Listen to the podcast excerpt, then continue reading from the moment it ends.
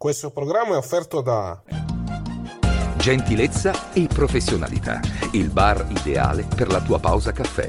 Un momento per assaporare un ottimo caffè napoletano. Bar E coffee break, signori! Stai zitta! L'accortezza nel servizio a tavola. Unico nella preparazione di gustosissime creme dalle composizioni artistiche. Ci trovi in via del Macello 22, Pompei. Interno, centro commerciale, La Cartiera.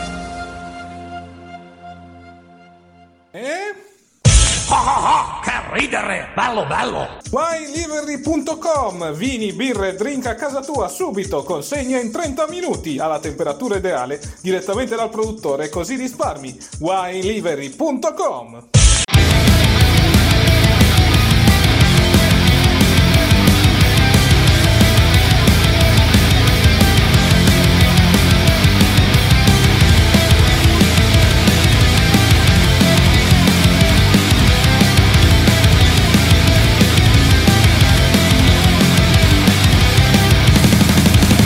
Ladies and gentlemen, rieccoci qua domenica 18 giugno 2023. Un saluto a tutti e benvenuti al podcast ufficiale targato Chiesa del Wrestling.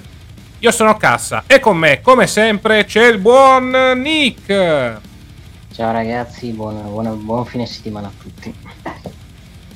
Signori, siamo entrati ufficialmente nelle nostre nuove registrazioni a tutti gli effetti, perché questo weekend inizierà su TNT Collision, quindi abbiamo dovuto un po' cambiare la nostra programmazione per quanto riguarda la registrazione del podcast, poi lo sentirete come al solito.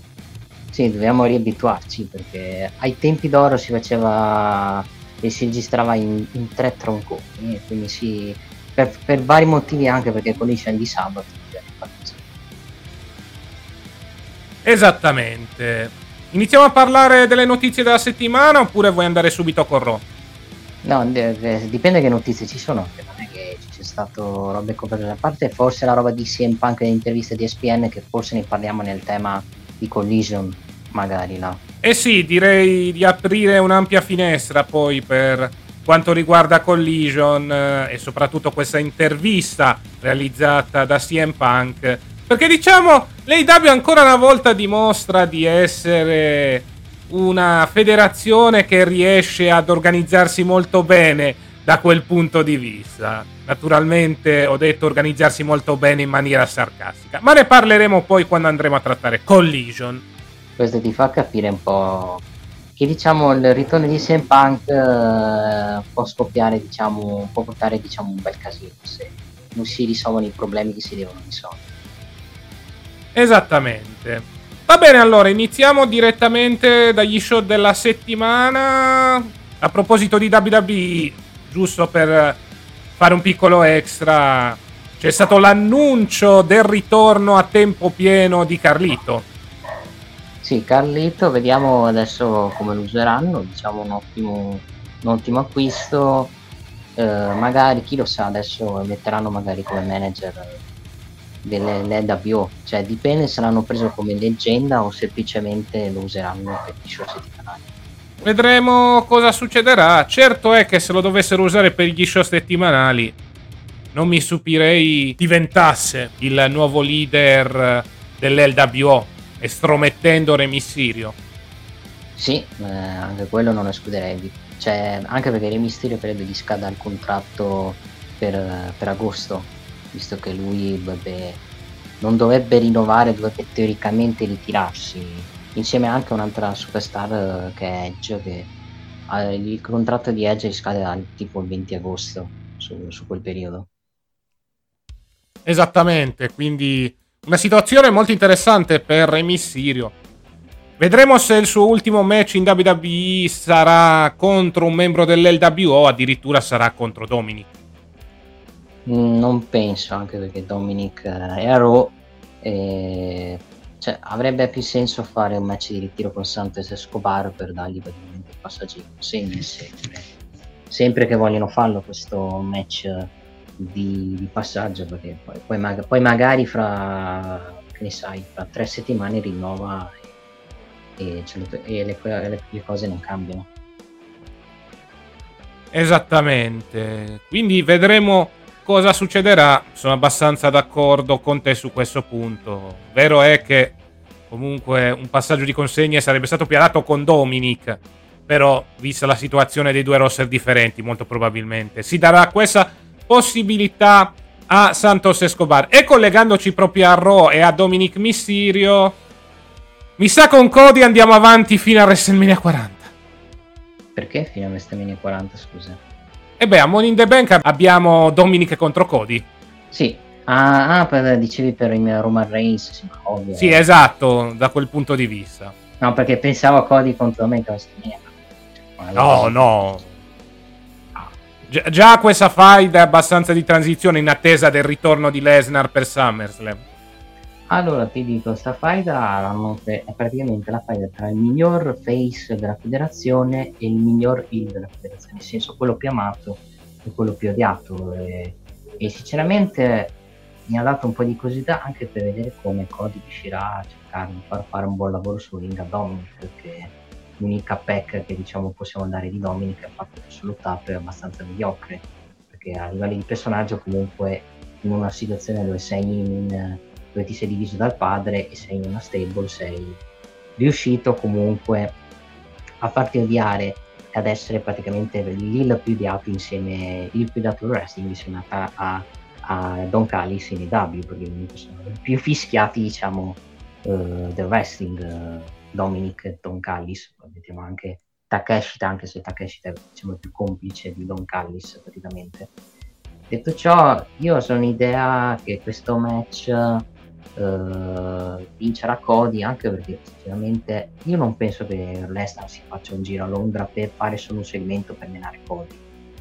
Anche per tu dici eh ma c'è il precedente di Super Showdown dove Brock aveva tentato lo, l'incasso su Rollins poi però l'incasso fa di sì ma l'ha fatto in Arabia Saudita e l'avevano strappagato non so se il Regno Unito vorrà strappagarlo Brock Lesnar per fare un angle e basta sinceramente Esattamente, quindi bisogna capire un po' la situazione. Certo è che molto probabilmente, almeno per il momento, Lesnar non lo vedremo a Money in the Bank. Poi può succedere di tutto. Potrebbero anche fare l'angle fotocopia di quando la bestia vinse la valigetta. Però la vedo un po' dura, visti i partecipanti. Tutto però può succedere. Nel frattempo, Cody è occupato con uh, questa faida contro non solo Dominic Mysterio ma anche Ria Ripley, Ria Ripley che continua ad avere il ruolo di valletta di Dominic Mysterio come è successo in queste ultime settimane, una Ria Ripley che però ha avuto anche lei il cambio cintura a tutti gli effetti, visto che ad oggi è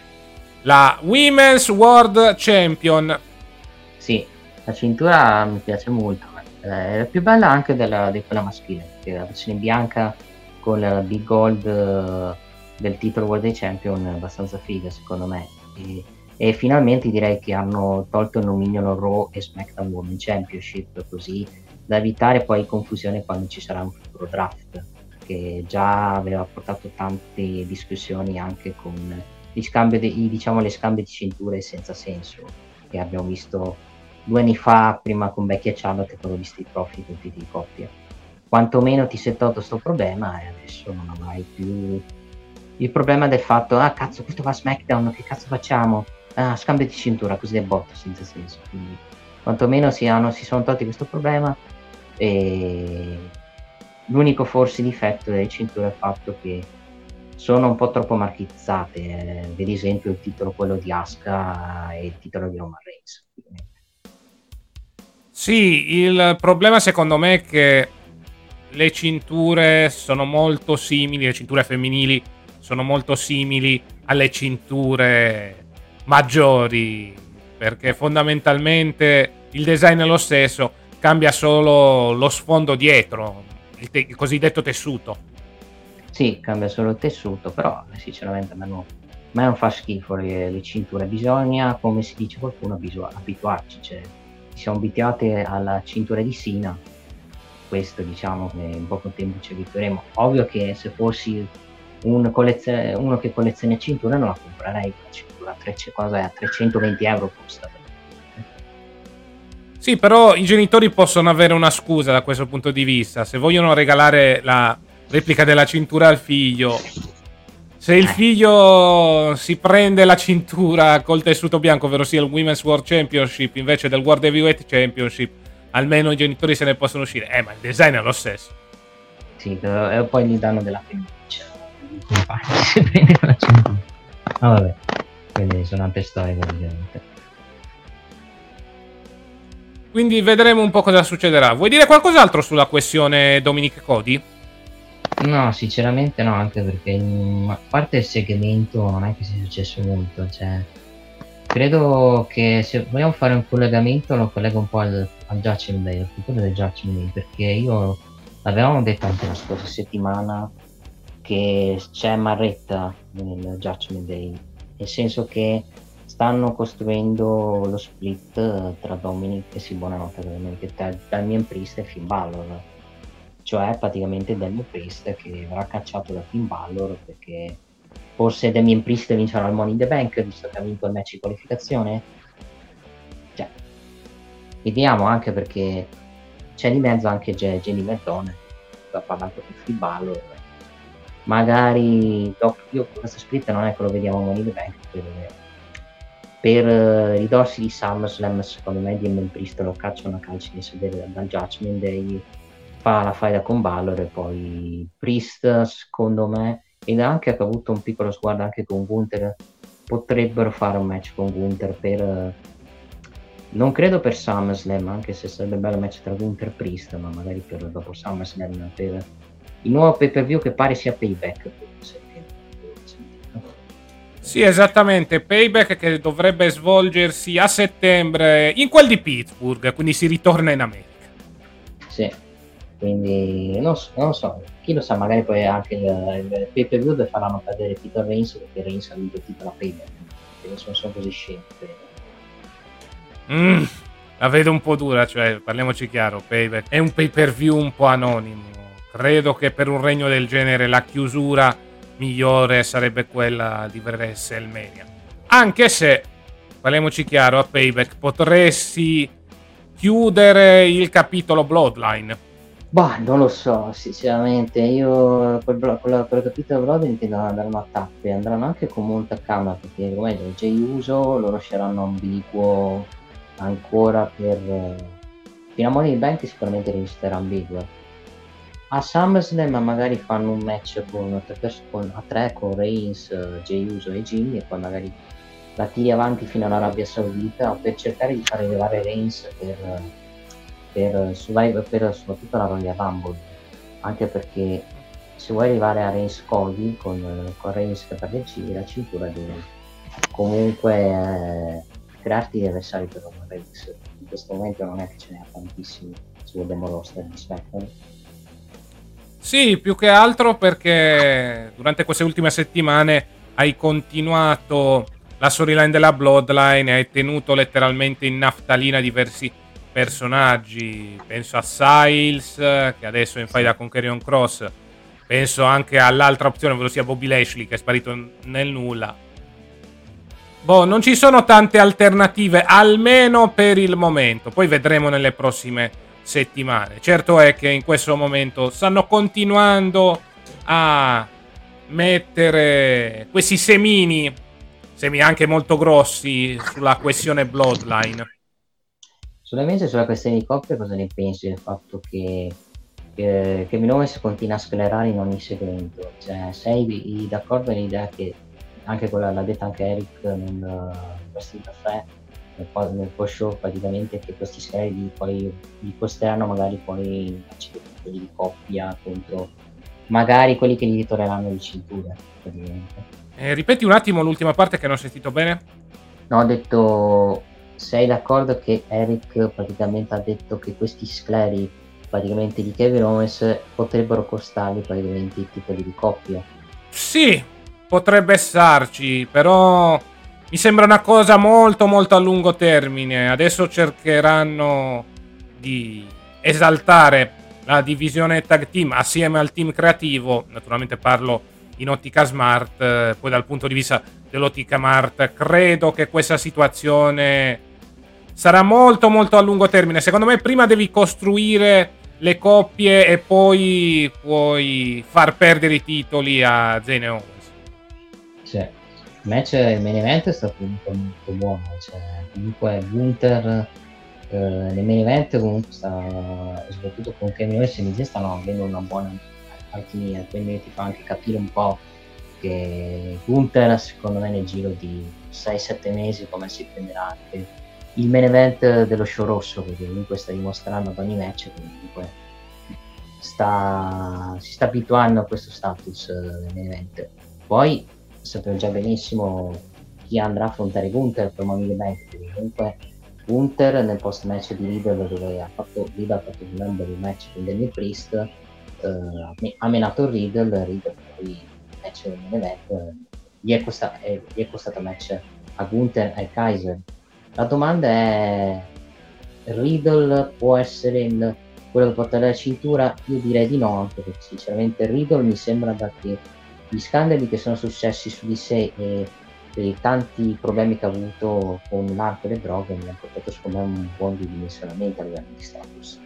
Sì, anche secondo me non sarà Riddle, è comunque un avversario di transizione di valore in ring, ma per via dei vari scandali non lo vedo campione intercontinentale, ma soprattutto non lo vedo detronizzatore di un regno lunghissimo come è stato quello, e come è tuttora oggi, quello di Gunther.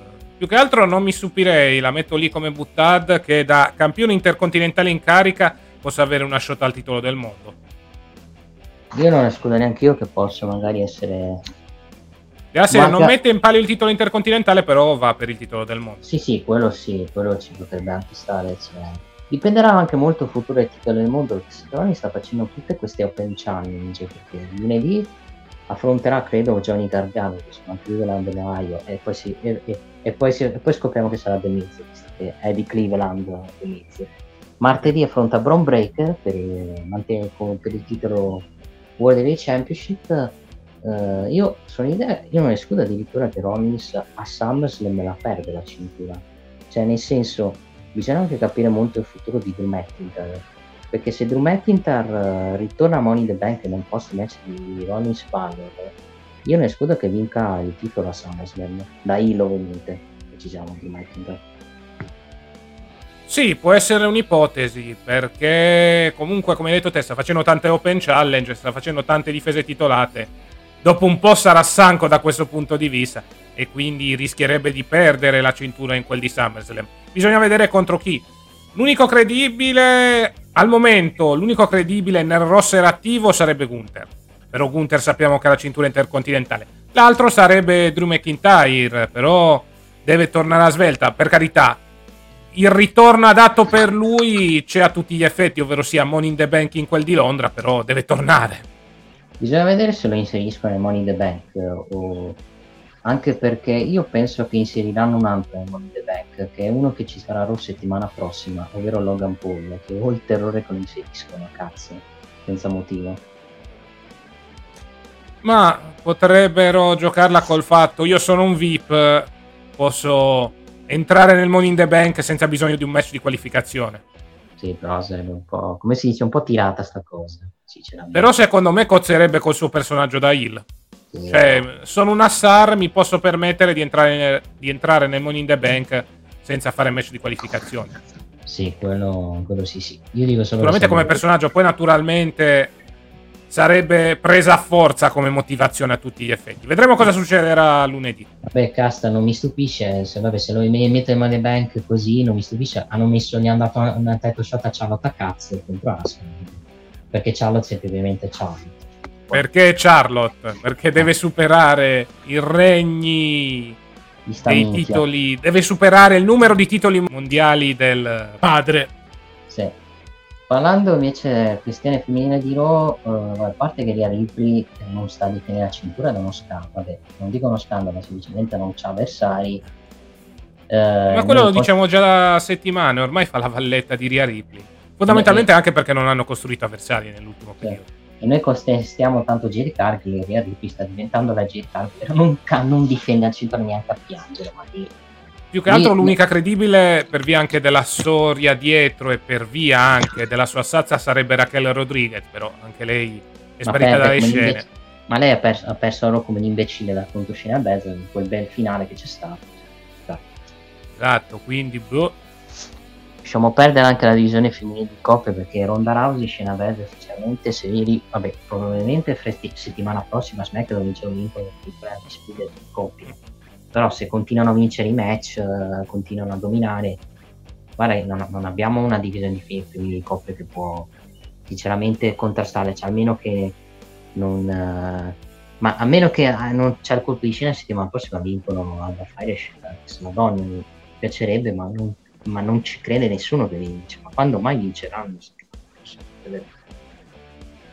Cioè, sono sfiduciato, dovrebbe dire, su, su, su, questa situazione. Sono sfiduciato anche perché anche col pubblico di Raw, perché comunque Zoe Stark si è trovata in una situazione, in un promo dove praticamente il pubblico la votava e è andata ta- letteralmente in tinta in quel promo. E Becky poi l'ha abbastanza seppellita nel promo. Eh, gli è stata un po' una sfortuna secondo me per Zoe Stark in quel segmento.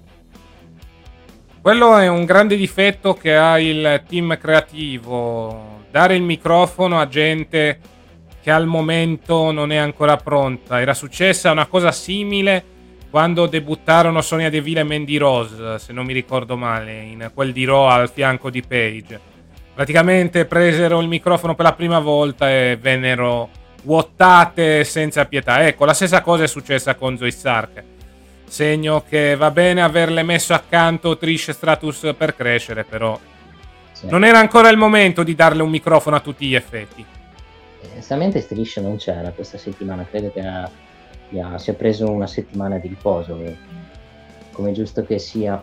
Però io sono l'idea che Zoe Stark uh, potrebbe essere lei la favorita perché questo misterioso donna che manca e mi puzza il fatto che Trisha chiederà l'aiuto ai dirigenti per farsi inserire e aiutare la sua allieva a vincere il Money Bank.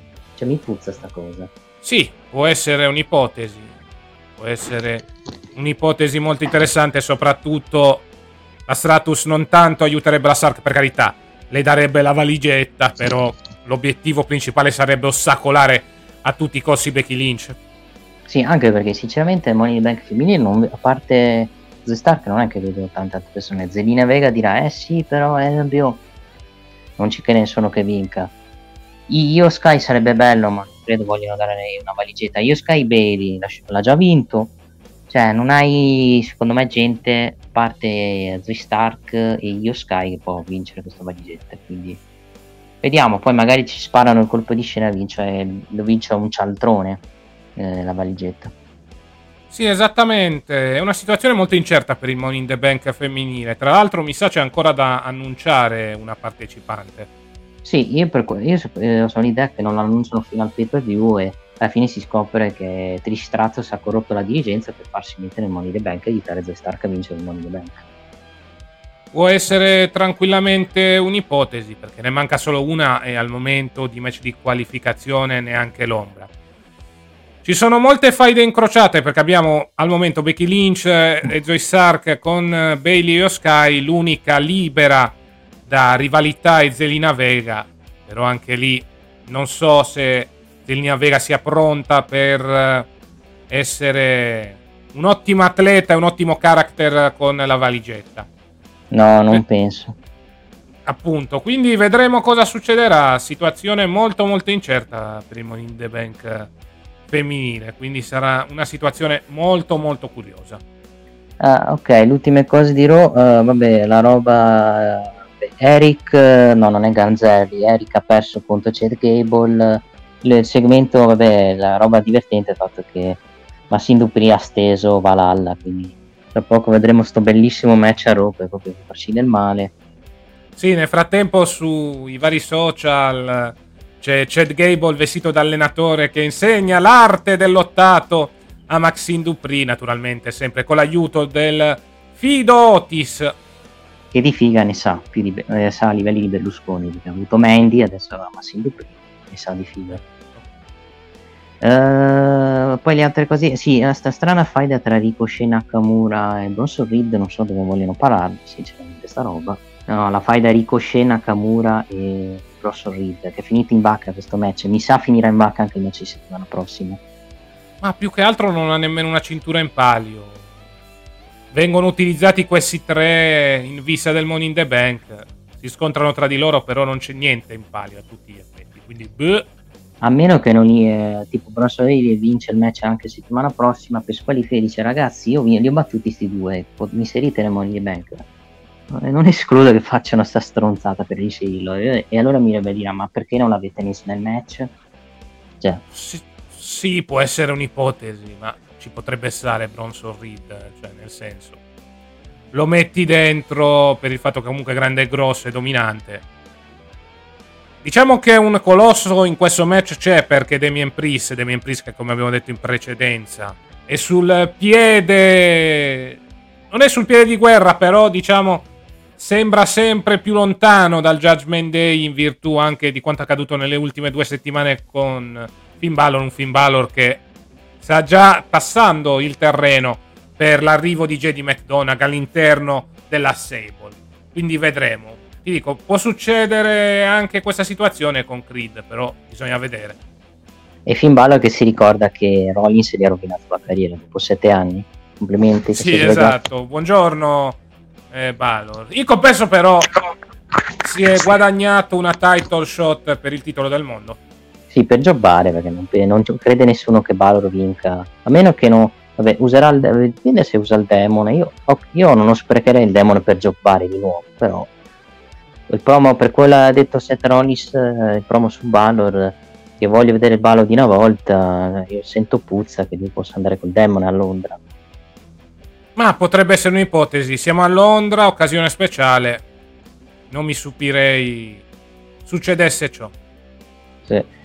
Vediamo, cioè, comunque la card non è neanche brutta di Money the Bank, manca, eh, manca a me qualco, ancora qualcosina parte il match per il titolo Undisputed che, che credo nell'analisi SmackDown sarà stato annunciato.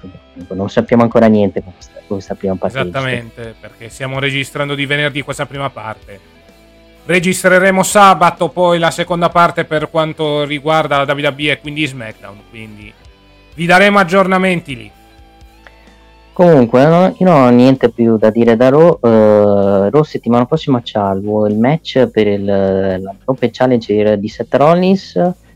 Credo che ci sia poi il match tra Nakamura e Ricochet settimana prossima e, e poi boh, basta. Non è che sia stato annunciato tante cose per, per settimana prossima, quindi direi di godere qua con Raw sinceramente perché ho, ho detto praticamente tutto. Sì, c'è il ritorno di Logan Paul, come abbiamo detto. Ah, sì, anche quello. Questo è il menu per quanto riguarda la prossima puntata di Raw. Vi ricordiamo che Raw potete seguirlo nella notte tra lunedì e martedì in diretta su Discovery Plus.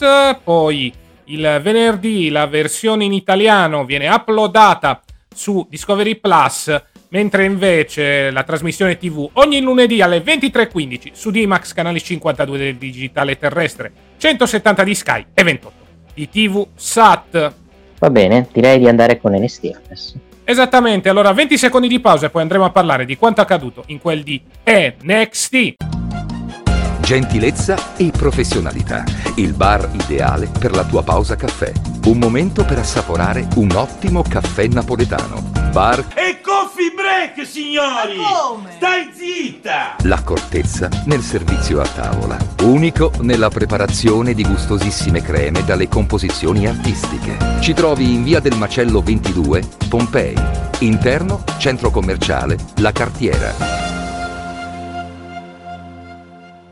E rieccoci qua per parlare di quanto accaduto in quel di NXT. NXT che ha avuto un gom show a tutti gli effetti perché a partire da settimana prossima avremo un evento che verrà realizzato, un evento speciale televisivo che verrà realizzato in due martedì. Sì, in due parti. NXT Gold Rush dove avremo settimana prossima avremo Seth Rollins contro Bron Breaker avremo Tia Hale contro Tiffany Stratton e il match tra Wesley contro Tyler Bate con abito speciale Mustafa Lee quindi è un, una sorta di pay per view praticamente di NXT solo che questa volta è gratis per dire. Gratis come direbbe qualcuno. Esatto ricorda un po' il caro vecchio NXT Great American Bash che fu svolto in uh, due martedì e che portò a Kit Lee doppio campione battendo Adam Cole, per chi si ricorda. Sì, era eh, sì, me lo ricordo, cioè, che poi non c'era, che poi fu anche la cosa di, della cacciata, della divisione del, dell'Indusher, perché Esatto, perché uno pensò bene di spoilerare la vittoria del titolo da parte di Lee pubblicando qualche giorno prima della messa in onda la foto di Lee con le due cinture. Sì. No, però la cosa che è positiva di questa NXT è che la gente disperata, quella che non ha niente da fare nei miei roster, viene comunque rispetto a essere licenziata ricostruita perché uh, sta ricostruendo Dana Brooke che non è che sinceramente sia una fan di Dana Brooke ma stanno ricostruendo in versione NXT mm del 2015 e grazie a Dio stanno ricostruendo Gazza e Carrillo praticamente. Eh, ti riferisci a Dana Brooke, giusto? Dana Brooke e Garza Carrillo, dicevo. Eh sì. Sì, Dana Brooke che dovrebbe avere questa faida con Cora Jade, faida che potrebbe servire ancora una volta a far crescere ancora di più la fidanzata del figlio di Rick Steiner. Nel frattempo Cora Jade ha avuto un match contro Tia Hale e proprio per colpa dell'interferenza di Dana Brooke eh, Cora Jade ha perso l'incontro.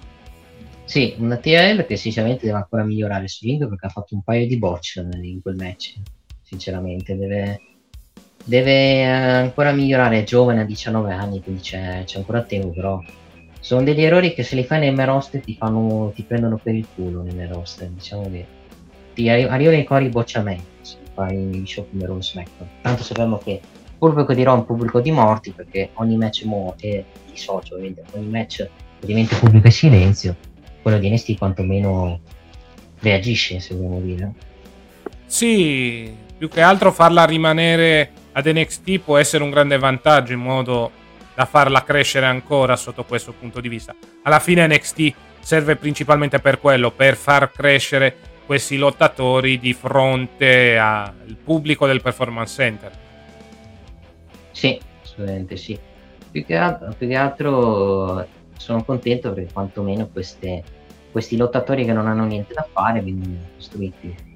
Perché Dana Brooke eh, nel roster principale, a parte la roba del titolo 24-7, non, non stava facendo praticamente nulla, era praticamente a, man- praticamente a fare la donna delle pulizie del catering. Eh, voglio scherzare, e non faceva niente.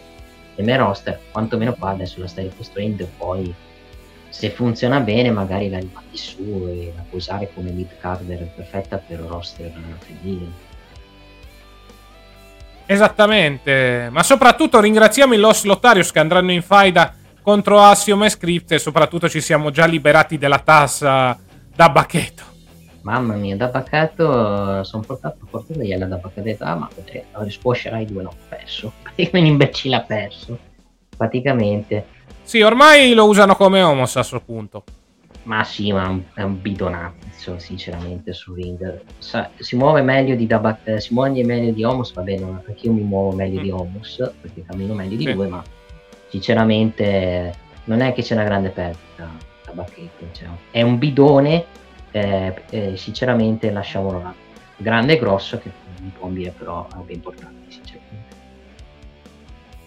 Esattamente. Vittoria da parte di Axiom e Scripts eh, che in superiorità numerica battono il gigante e per fortuna hanno chiuso la faida a tutti gli effetti con eh, l'ex Commander Aziz. Adesso ne apriranno una nuova con il Los Lotarios che naturalmente non stavano facendo letteralmente niente nel main roster e quindi sono stati spostati in quel di NXT.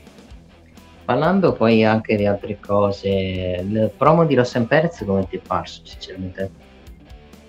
Deve ancora migliorare molto, però ho visto un leggero miglioramento rispetto al character precedente. Cioè, ha minacciato Blair Davenport. Almeno quello, ha mostrato un po' di garra da questo punto di vista. Sì, diciamo che sta pian piano prendendo si sta allenando a recitare praticamente comunque esatto. deve fare questo perché è brava sul ring però il microfono ha detto eh, dei suoi tanti problemi e quantomeno se gli dai il microfono in live e non in registrato l'alleni anche quando poi andrà fu- molto probabilmente in futuro nelle roster perché se la tieni in questo status e la mandi su nei roster con lei che fa cagare al microfono, gli si dice grilla alla prima persona brava al microfono, che ti trovi di fronte praticamente. Lo sa qualcosa Zoe Stark. Eh, eh, pare che è stata seppellita da lei. Quindi vedremo cosa succederà. Quantomeno ho visto un miglioramento, ripeto, un leggero miglioramento nel character, perché non abbiamo più lei che è felice, che corre sui prati, ma quantomeno è un minimo cazzuta nei confronti di quella che l'ha ostacolata nella sua corsa al titolo NXT. Sì, diciamo un atteggiamento, eh, faccia da psicopatica. Poi l'hanno inquadrata da vicino per dire guarda sono pazzo praticamente. Sono pazzo ah, Ciccio. Sì, praticamente. Il finale del match è stato un po' una merda perché hanno un po' bocciato secondo me la finish.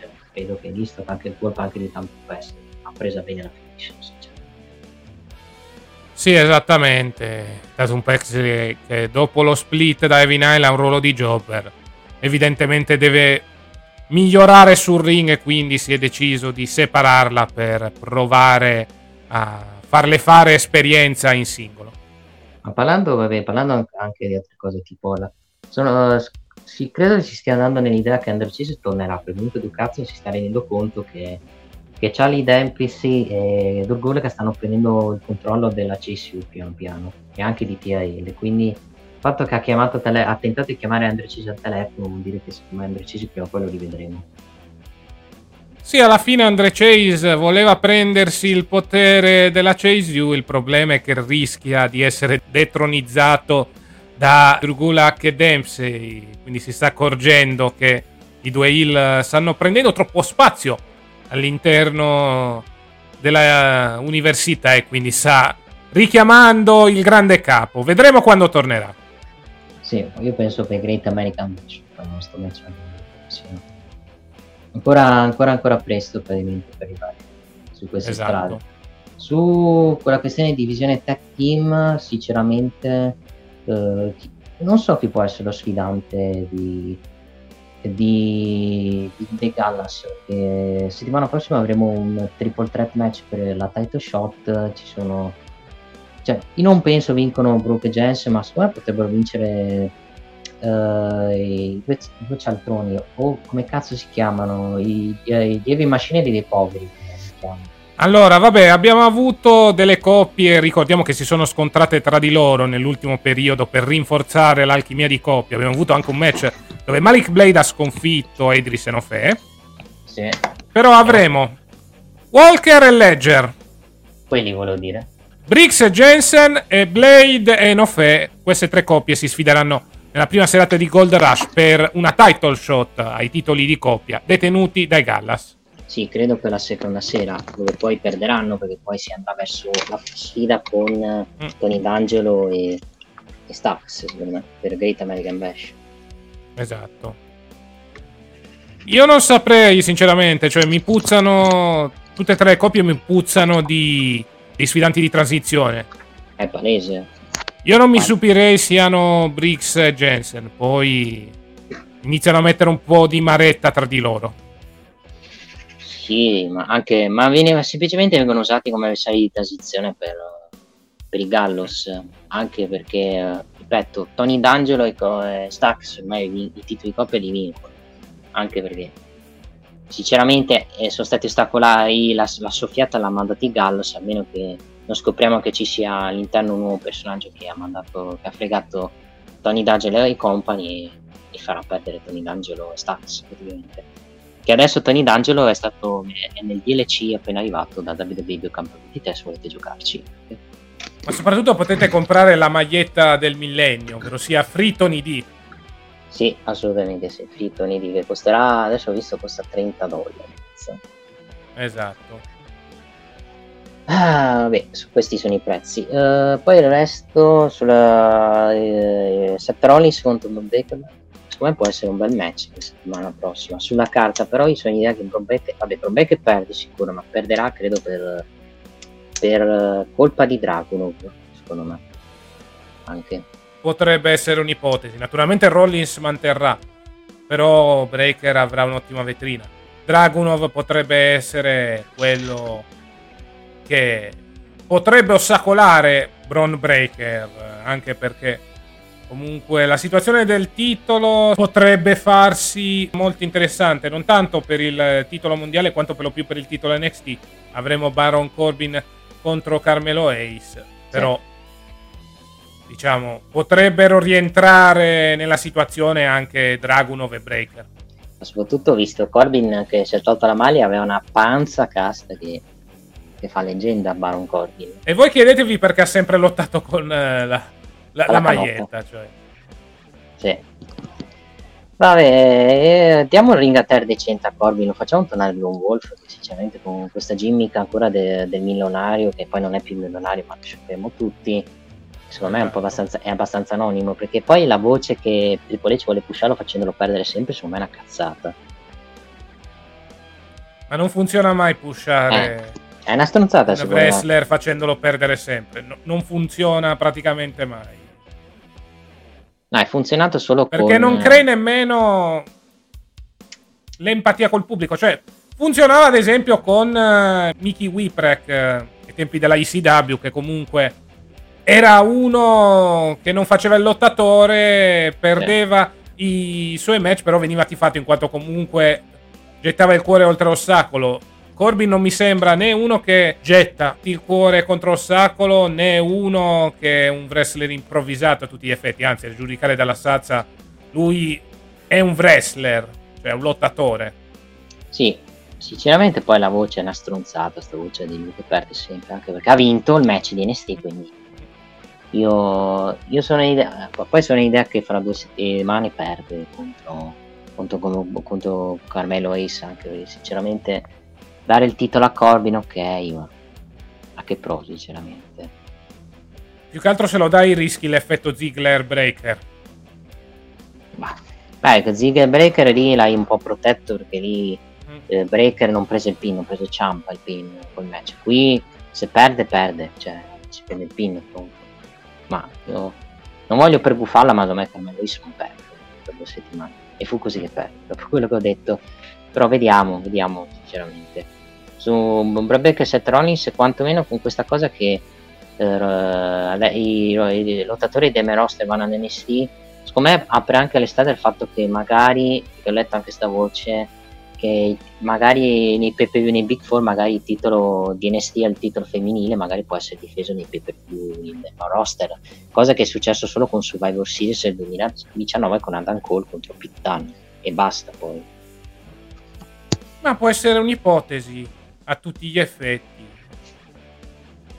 Quindi ti dico, possono fare così anche per dare una vetrina ad NXT. Parliamoci chiaro, NXT comunque va in televisione, non è uno show che rimane rinchiuso nel WWE Network a tutti gli effetti. Sarebbe giusto dare al brand una vetrina importante, come ad esempio, come hai detto te, un match nei Big Four, specialmente se incontri sono costruiti bene. Bisogna dire che comunque nelle ultime settimane hanno cercato di far interagire NXT col main roster. Basti pensare che comunque un match di Baron Corbin nel main roster ha avuto l'interferenza di Carmelo Ace e Trick Williams. Segno che comunque si vuole dare una continuity non solo attraverso Raw e SmackDown, ma anche attraverso NXT. Sì. Quello assolutamente sì. E vediamo, vediamo quello vediamo che succederà, sinceramente. Questa cosa incuriosisce praticamente. Uh, poi il resto dello show, sinceramente, beh, adesso sul, Blade, uh, sul, sul Gigi Dolin che andrà avanti con Kiana James, vediamo quando faranno questo match. Lo faranno in puntata mentre è una faglia di transizione per Gigi Dolin che ci sta anche per non mandarla subito per il titolo che serve anche stata usata come vittima sacrificale molto facilmente eh. di, di Tiffany Stratton come sarà Tia Hibbs secondo me. Uh, Nathan Fraser che ha vinto il titolo sì il titolo il trofeo. Non mi aspettavo vincesse il trofeo con soprattutto non andare che ha avuto un infortunio. Non so se era vero ma o in storyline con il buon uh, Oro Mensah che ha perso.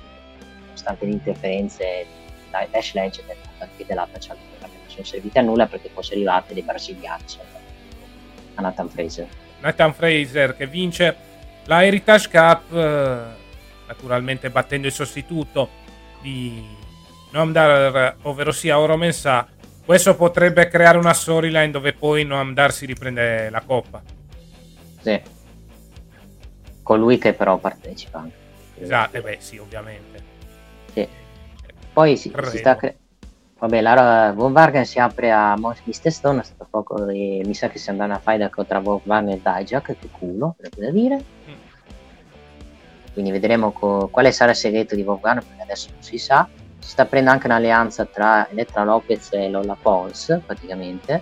Esatto. Quindi vedremo quindi nuova alleanza in tag team, anche se non c'è una divisione tag team di NST, visto che adesso tutto nei main roster e e poi vabbè, il resto non è che c'è, c'è altro. C'è, vabbè, Booker T ha annunciato il match per One Contender.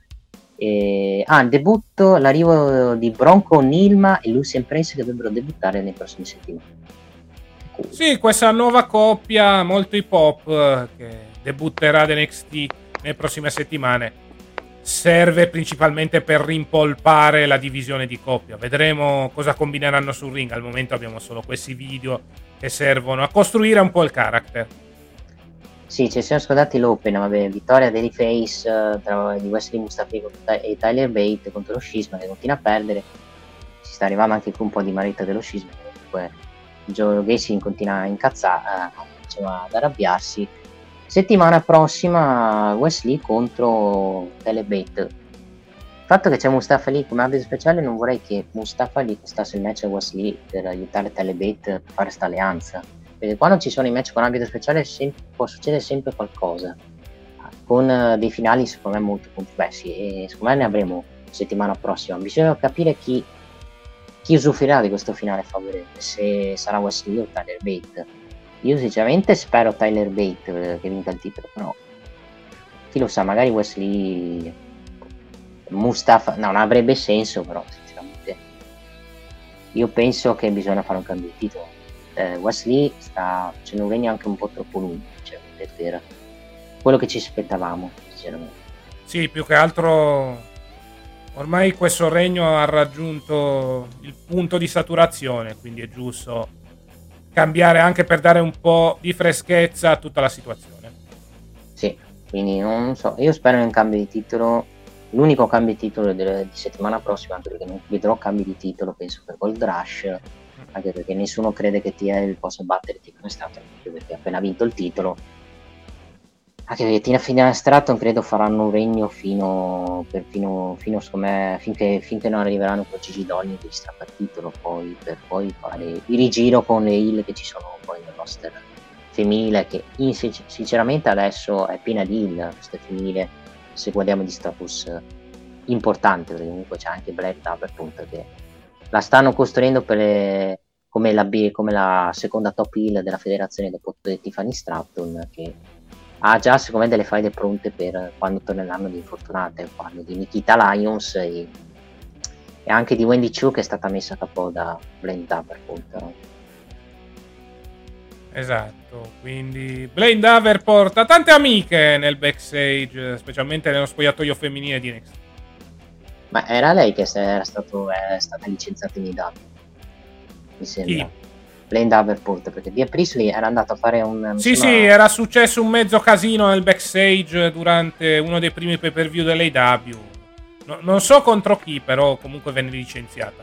Mi sembra, aspetta, contro quella con i capelli rossi che poi anche lei è stata cacciata aspetta vado un attimo me- forse Tyler Hendrix però fatemi controllare un attimo. No non è Tyler Hendrix era un'altra che ha fatto anche lei poco, due o tre mesi nei dati e poi diciamoci la verità non fu licenziata Bia Priestley praticamente faceva parte della Sardom è tornata in Sardom è buona lì allora fu battuta Lucia Underground Sadie Gibbs Sadie Gibbs Sadie Gibbs sì che anche Sadie lei Gibbs eh, Sadie Gibbs sparita dalla circolazione.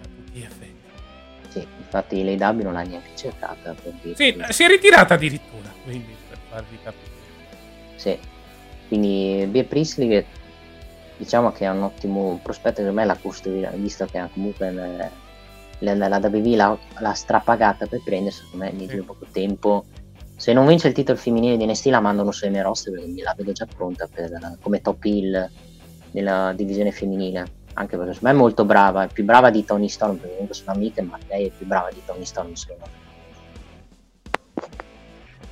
Quello sì, decisamente. Poi vabbè, naturalmente ha fatto un po' d'esperienza nel performance center della WWE, la versione britannica durante il periodo sì. di NXT UK, quindi un minimo di stile WWE dovrebbe conoscerlo.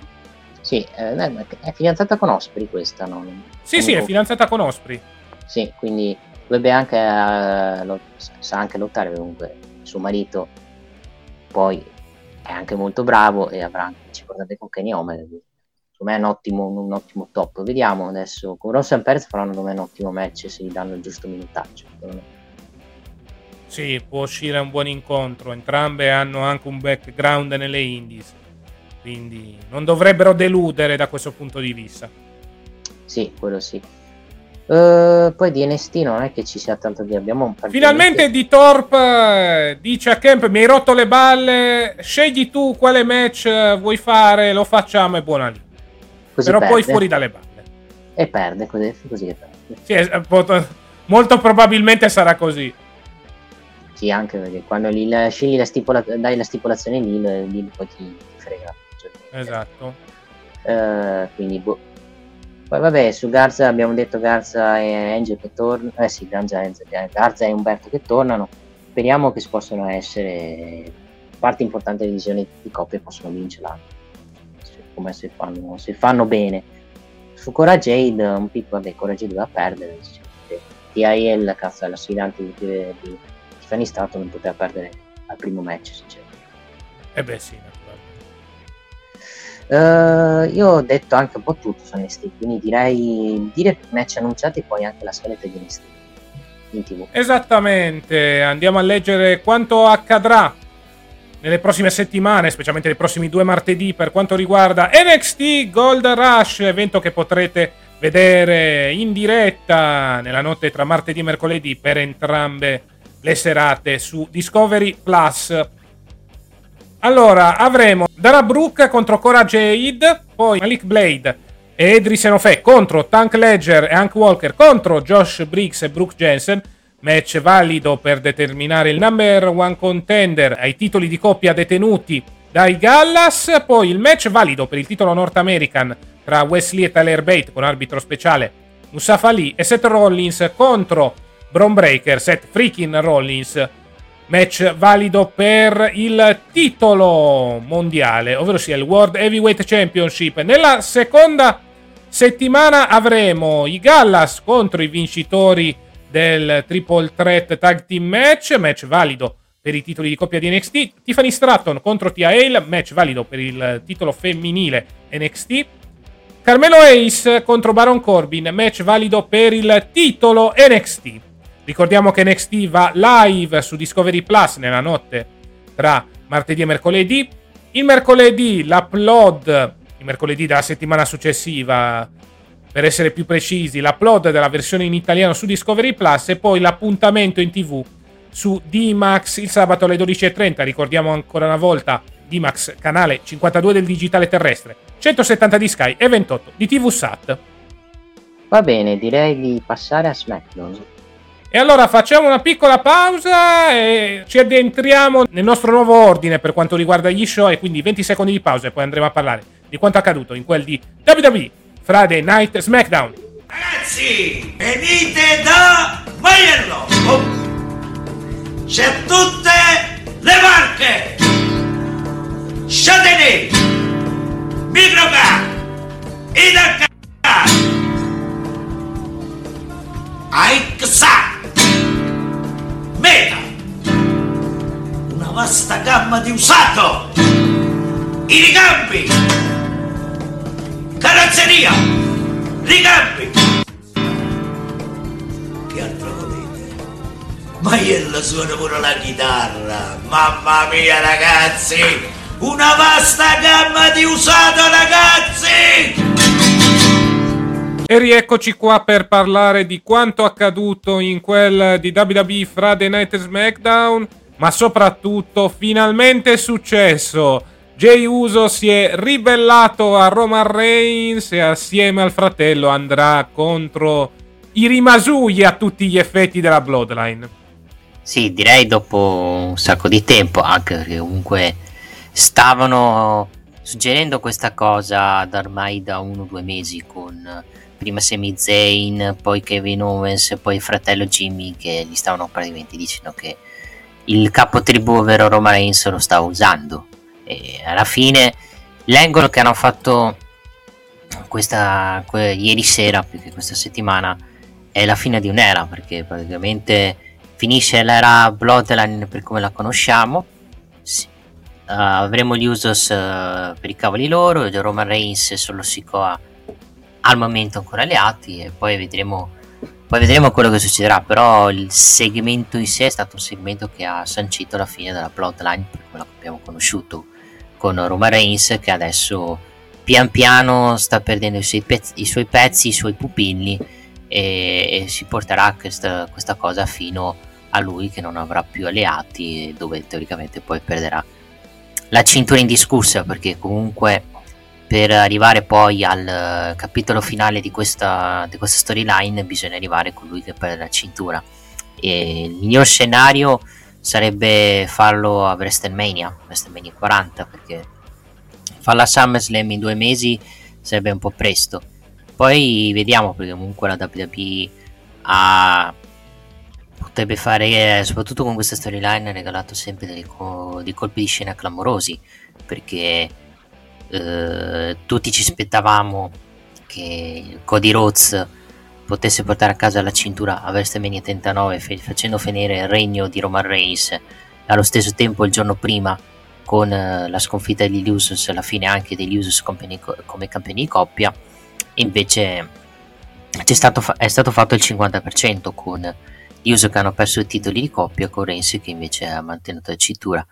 Adesso manca solo l'altro, l'altro pezzo per completare questa storyline la domanda è riusciremo a completare l'altro pezzo? Sicuramente sì ma bisogna vedere soprattutto come ci si arriva e se sarà a SummerSlam o addirittura bisognerà aspettare il PPV più importante della WWE, ovvero WrestleMania, perché credo che prima cosa, prima di arrivare poi al, Reigns che per la cintura bisogna, manca, so, manca solo una persona ancora che non è stato cacciato via, anzi due, che uno non è, uno non è un lottatore perché è Paul Heyman, l'altro è solo Sikoa che credo che si arriverà anche a lui che si ribella, è a lui che caccerà via Roman Reigns, almeno che succeda che Solo Sikoa diventa lui il nuovo capo tribù e Roman Reigns viene cacciato e da lì si inizia a costruire un Roman Reigns face però sempre in versione capo t- cioè versione comunque ed the table però senza essere capo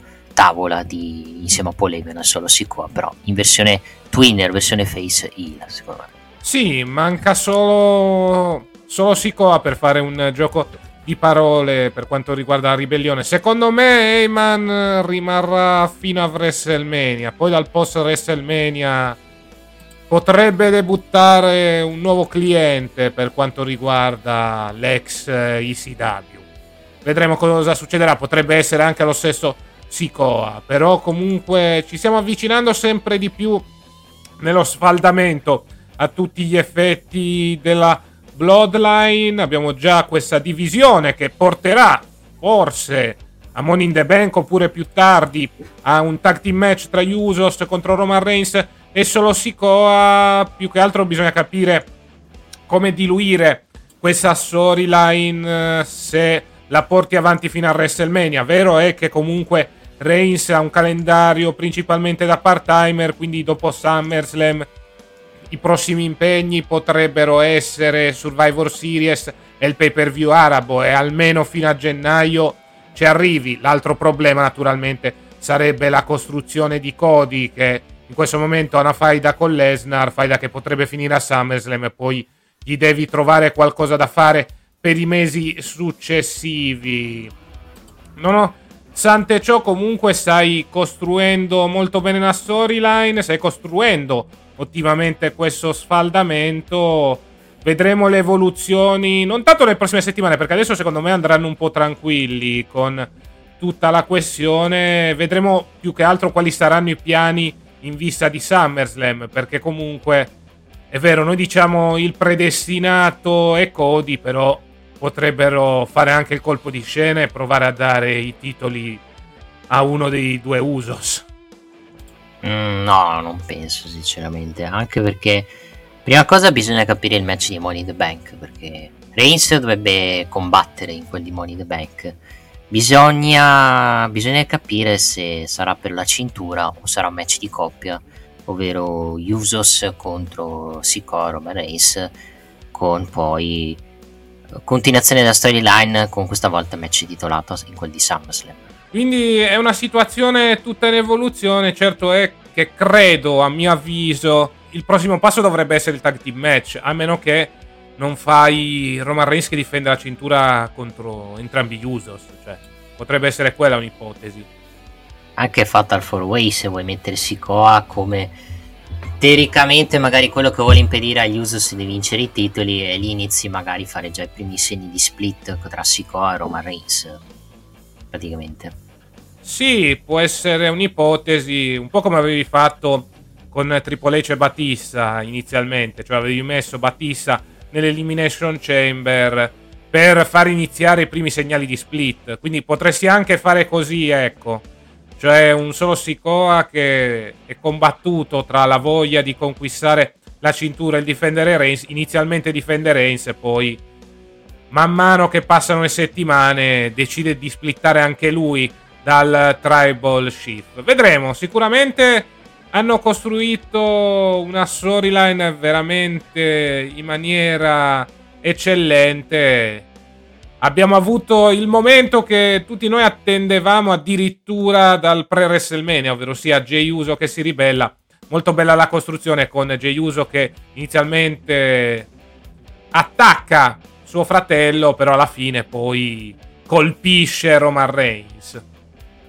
Sì, colpisce Roman Reigns lasciando diciamo di stucco Paul e solo Sikoa che non se l'aspettavano praticamente che, che poi ho notato anche che Rins adesso si presenta con tre cinture di cui due le dà e le lascia a Paul come, come per far sentire il, praticamente che lui è dominante a, a 360 gradi praticamente. Cioè io sono il campione indiscusso però ho anche le due cinture perché mi valorizzano ancora il mio dominio in quanto campione del mondo sì, un eh, Reigns eh, assetato di potere, soprattutto molto egomaniaco, che oltre a portarsi eh, titolo ufficiale, adesso si porta anche le due vecchie cinture. Poi vedremo che fine faranno quelle due cinture, però almeno per il momento servono per esaltare e aumentare ancora di più l'ego del campione indiscusso universale.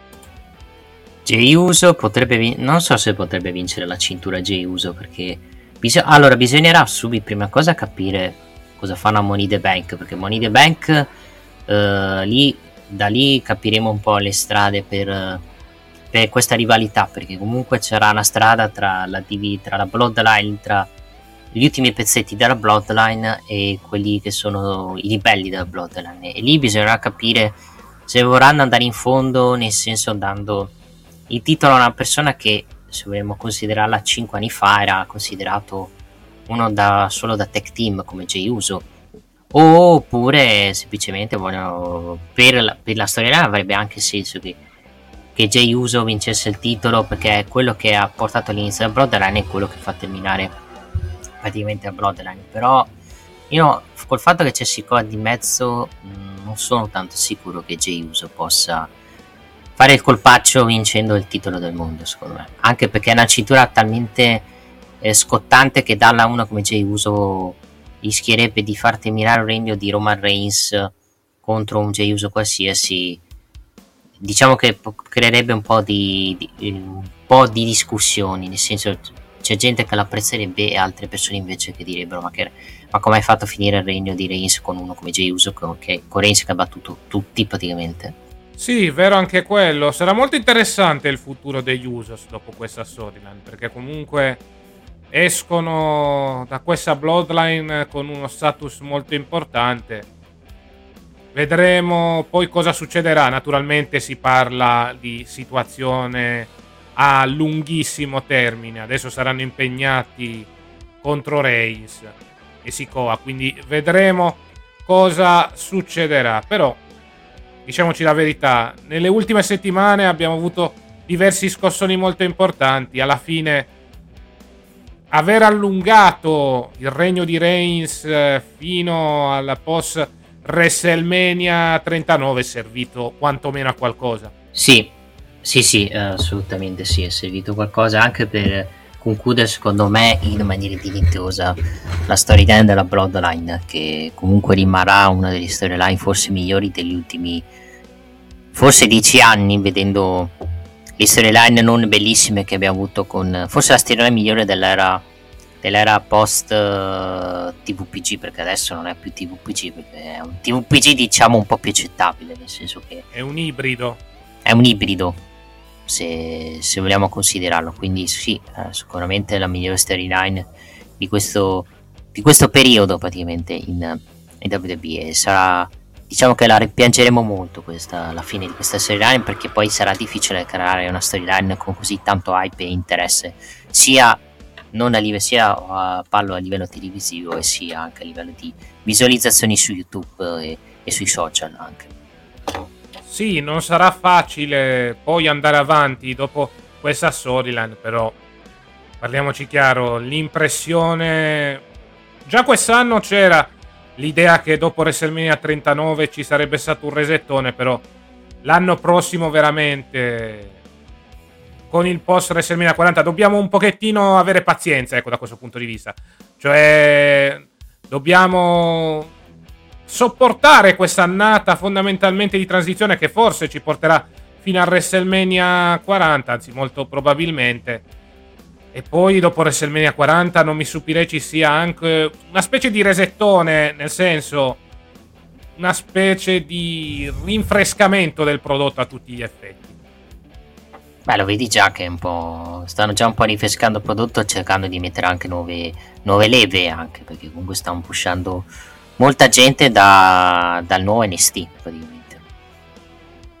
Sì, esattamente. Penso a Zoe Stark che nonostante il promo effettuato questo lunedì a Raw comunque è stata messa al fianco di Trish Stratus. Penso a JD McDonagh che molto probabilmente sarà un nuovo membro del Judgment Day e penso anche ai Pretty Deadly che hanno vinto il match d'apertura di questa puntata di SmackDown hanno vinto il Gauntlet match. E nella puntata di SmackDown che verrà svolta a Londra prima di Money in the Bank lotteranno per i titoli di coppia contro Kevin Owens e Sami Zayn. Non avranno speranze di vincere, però quantomeno avranno una vestina importante per, per farsi vedere e per magari poi se riproporli come, come, come sfidanti, anche perché comunque Kevin Sami Zayn è un altro regno per cui bisogna tenerlo lungo fino a che non arrivano dei campioni di coppia, per cui bisogna pusharli e dargli la cintura, perché io sono l'idea che praticamente stiano aspettando l'ok di Ciampa a livello fisico e anche di Gargano, vabbè Gargano credo è praticamente già pronto, ma credo stiano aspettando soprattutto il ritorno di Ciampa per fare questo match a SummerSlam tra i DIY contro Owens e Sami Zayn con i DIY ovviamente Hill per far forse finire il regno di, di campione di coppia di Kevin Owens e Sami Zayn visto che comunque abbiamo detto molto che quando diciamo dei sfidanti che sono andati in fight con la Bloodline vincono i titoli di coppia e poi li perdono subito è praticamente una, una ridim- ridimensione. Ah, cioè abbiamo visto dei, dei face che si sono comportati meglio da, da inseguitori che da praticamente da campioni. L'abbiamo visto anche nei W con Egan Page che fatto, ha fatto una rincorsa praticamente di un anno per eh, vincere il titolo del mondo. Appena vinto il titolo del mondo, diciamo che non è riuscito a dare lo stesso interesse che era quando era sfidante, per via anche un po' del booking non eccezionale che hanno fatto su lui praticamente.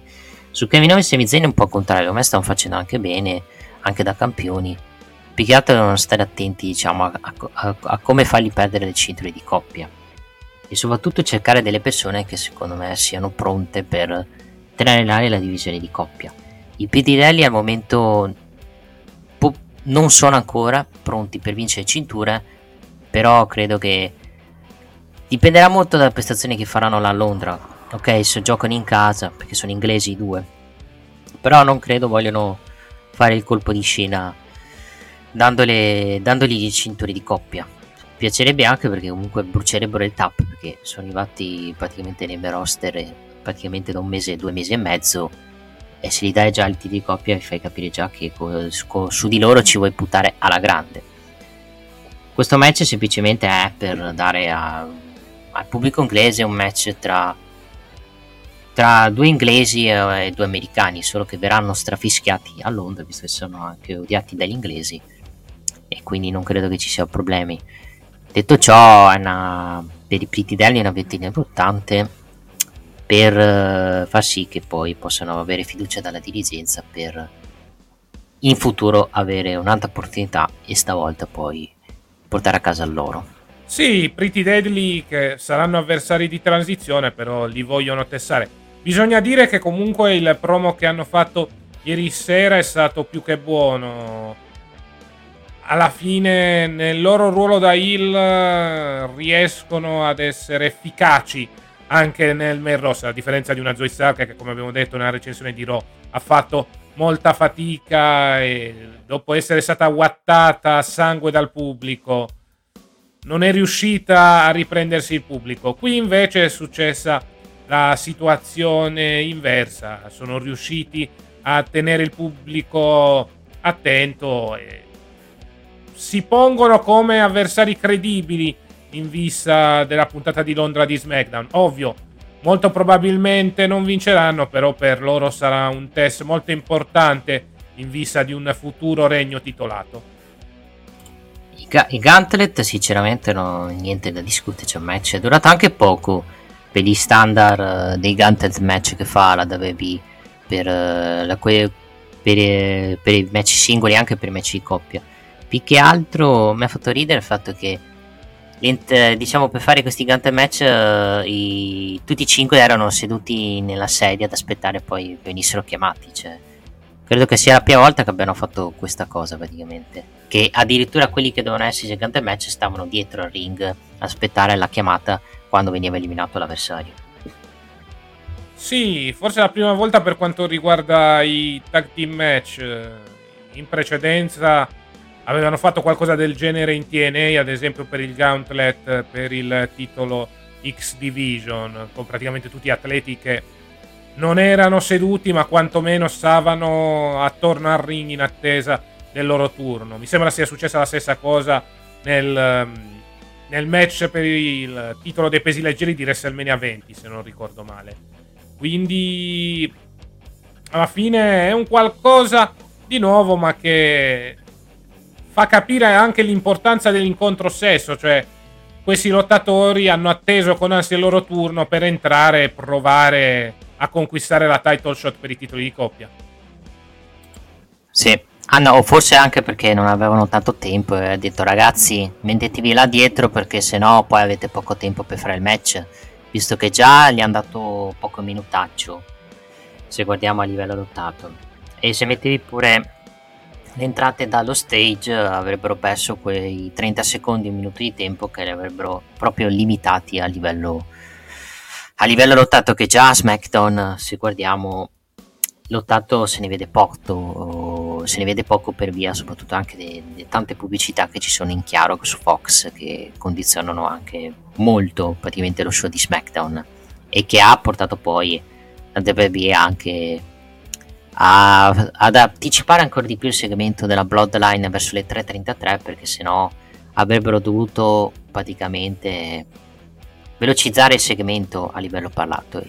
Quindi hanno dovuto fare così soprattutto metterlo prima il segmento per, per evitare contra pubblicità e robe varie che poi potesse andare corto il segmento e, po- non ave- e potesse non avere lo stesso impatto che abbiamo visto praticamente poi su YouTube su... in tv praticamente. Quindi vedremo cosa succederà per quanto riguarda la tappa di SmackDown in quel di Londra, il cosiddetto pre-show del pre-show di Money in the Bank. avremo comunque un ottimo incontro sulla carta tra Pretty Deadly Kevin Owens e Sami Zayn. Naturalmente, come ha detto Nick, hanno dovuto eh, velocizzare i tempi, vista la serata e visto il fatto che comunque su Fox ci sono molte, molte pubblicità, quindi bisogna un attimo essere più scantanti e più veloci, anche perché se hai problemi con le tre ore di Raw, figuriamoci con le due ore di SmackDown. E, e pensa se dovessero fare le tre ore di SmackDown, cosa succederebbe? Eh sì. Però al momento non sembra essere un'idea. Naturalmente bisognerà vedere la situazione per quanto riguarda i diritti TV in America. A proposito, breaking news. Sembra che la WWE abbia rinnovato con Discovery perché nella programmazione di luglio c'è SmackDown. Ma non doveva andare su Mediaset? Ah no, no. I cazzari, i cazzari quelli... La pagina che ha detto che andava su Mediaset, cazzari. Spiase, spiase per i carcati e valenti, spiase. Vabbè, andiamo avanti con uh, la puntata di SmackDown. Poi abbiamo avuto Roman Reigns che chiede a Paul Heyman se ha parlato con Jey Uso. Heyman cerca una maniera per sviare, ma Roman con tono ancora più minaccioso fa ancora una volta la stessa domanda. E quindi Reigns urla ad Heyman di andare immediatamente a parlare con Jey Uso. Naturalmente questo servirà per l'esplosione nel segmento finale. Io Sky contro Zelina Vega.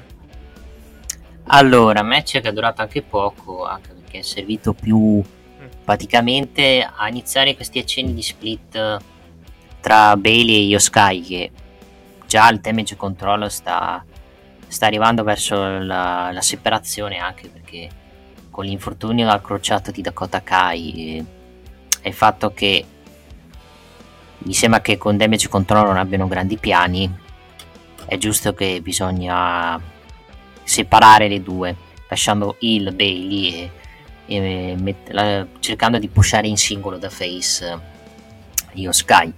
E questo è stato anche eh, questo, questo è un primo semino per arrivare allo split, anche perché poi la stessa Io Sky nel segmento dopo è stata lei ad accettare il match di Bailey dove se Bailey perde praticamente perde il posto nel Money the Bank che se ci pensiamo settimana prossima non ho tanto scontato che Bailey possa vincere contro Shotzi perché magari ci potrebbe essere un errore di, di comunicazione e Shotzi di roll up magari vince ed entra nel Money the Bank portando poi a, a, farmi, eh, a, farmi, pensare che l'idea che avevo detto poi nel, nel report di Raw ovvero che io Sky perde non vince il Money Bank per colpa di Bailey ci possa stare con Bailey esclusa perché Bailey magari da, da manager sosterrà eh, io Sky fino alla match, fino proprio al momento che sta per vincere, per poi buttarlo giù dalla scala come ha fatto come aveva fatto anche Paul Heyman con CM Punk a Money the Bank 2013, portando poi al, allo split, solo che qui c'è una differenza, solo, la differenza è che Paul Heyman non era un lottatore, è un manager, qui Bailey è una lottatrice, quindi si arriverà a un match che purtroppo non credo vedremo nemmeno in PPV, visto che non c'è niente in paio praticamente decisamente si stanno costruendo i semi importanti per quanto riguarda lo split delle damage control perché Zelina Vega ha vinto il suo incontro per colpa di un'interferenza involontaria di Bailey. Io Sky di tutta risposta nel backstage ha messo in palio il posto di Bailey nel Money in the Bank settimana prossima contro Shotzi. Quindi situazione non facile in questo momento per il damage control che raggiungerà un punto di esplosione sicuramente a Money in the Bank dove una costerà la valigetta all'altra a tutti gli effetti. Sì, quelli che dicevano diceva io Sky, ragazzi miei, credo che con questo, questo segmento che abbiamo visto, credo che te l'hanno anche già te l'hanno anche suggerito che Bailey farà costerà il Money the Bank e io Sky. Se Bailey viene escluso ovviamente che i, cioè, è sempre un se un mamma. Vedendo che eh, se vuoi rendere ancora più infuocato lo split con il damage control, gli farei perdere Bailey venerdì prossimo a SmackDown per renderla incazzata, arrabbiata per, e per far sì che lei poi a Money the Bank costi match a Io Sky proprio nel momento che lui che lei praticamente prende la valigetta. Esattamente, quindi vedremo un po' cosa succederà per quanto riguarda questo split eh, delle damage control eh, al momento hanno cercato di incrociare diverse situazioni per quanto riguarda le partecipanti di SmackDown per il Money in the Bank. Eh, vedremo cosa succederà settimana prossima con Bailey che rischia il suo posto contro Sciozzi. Zelina non ha speranze, se sei d'accordo con me. Ne abbiamo già parlato durante la recensione di Raw, cioè Zelina non ha tantissime speranze. Più che altro sarà molto curioso vedere chi vincerà la valigetta, perché comunque, ok, Zelina fuori, però le altre partecipanti hanno faide incrociate. Se dovesse anche entrare Trish, avremmo un'altra faida. Quindi sarà molto interessante vedere chi vincerà la valigetta, perché comunque, ripeto, ci sono tante storyline incrociate in questo Money in the Bank. E quindi chi vincerà la valigetta si porterà il Money in the Bank dentro la propria faida. Sì. Sembra adesso sembra già vedendo i partecipanti sembra si capisce già chi potrebbe vincere che è Zoe Stark. Poi ripeto, vediamo le prossime settimane, soprattutto se annunciano già prima l'ultima partecipante o aspetteranno aspetteranno proprio il pay per view. Esattamente. Quindi vedremo. Non mi stupirei annunciassero l'ultima partecipante nel pay per view con Trish Stratus che utilizza il suo potere da leggenda WWE per entrare nel match e aiutare Joy Stark. Eh, infatti, eh, conoscendo Trish è abituata a usare il potere. L'ha usato anche, anche sì, con Vince, c'è stato un segmento, è vero. Ce lo ricordiamo tutti, il segmento del cagnolino. Sì. Segmento che ti è piaciuto molto, Nick. Eh, uh, no, no, ricordi. No, è un segmento che se lo facessi in un periodo come questo, credo che WWE si beccherebbe un sacco di critiche, per non dire altro. Vabbè, si beccherebbe non un sacco di critiche, le più dai vari in, social. In linciaggio, diciamo. Esatto, linciaggio mediatico. Andiamo avanti. Grayson Waller Effect con ospite Charlotte Flair. A interrompere Charlotte Flair arriva Bianca Belair che rivuole la sua cintura. Sì, rivuole la sua cintura, però alla fine, cioè, più che rivuole la sua cintura, vuole, vuole, è stanca di, di, di, Charlotte che si prende l'opportunità e, ed è stanca anche di dirigenza che non le abbia dato rematch ed è, e che soprattutto è stata, soprassa, è stata superata da Charlotte eh, per la title shot del titolo femminile.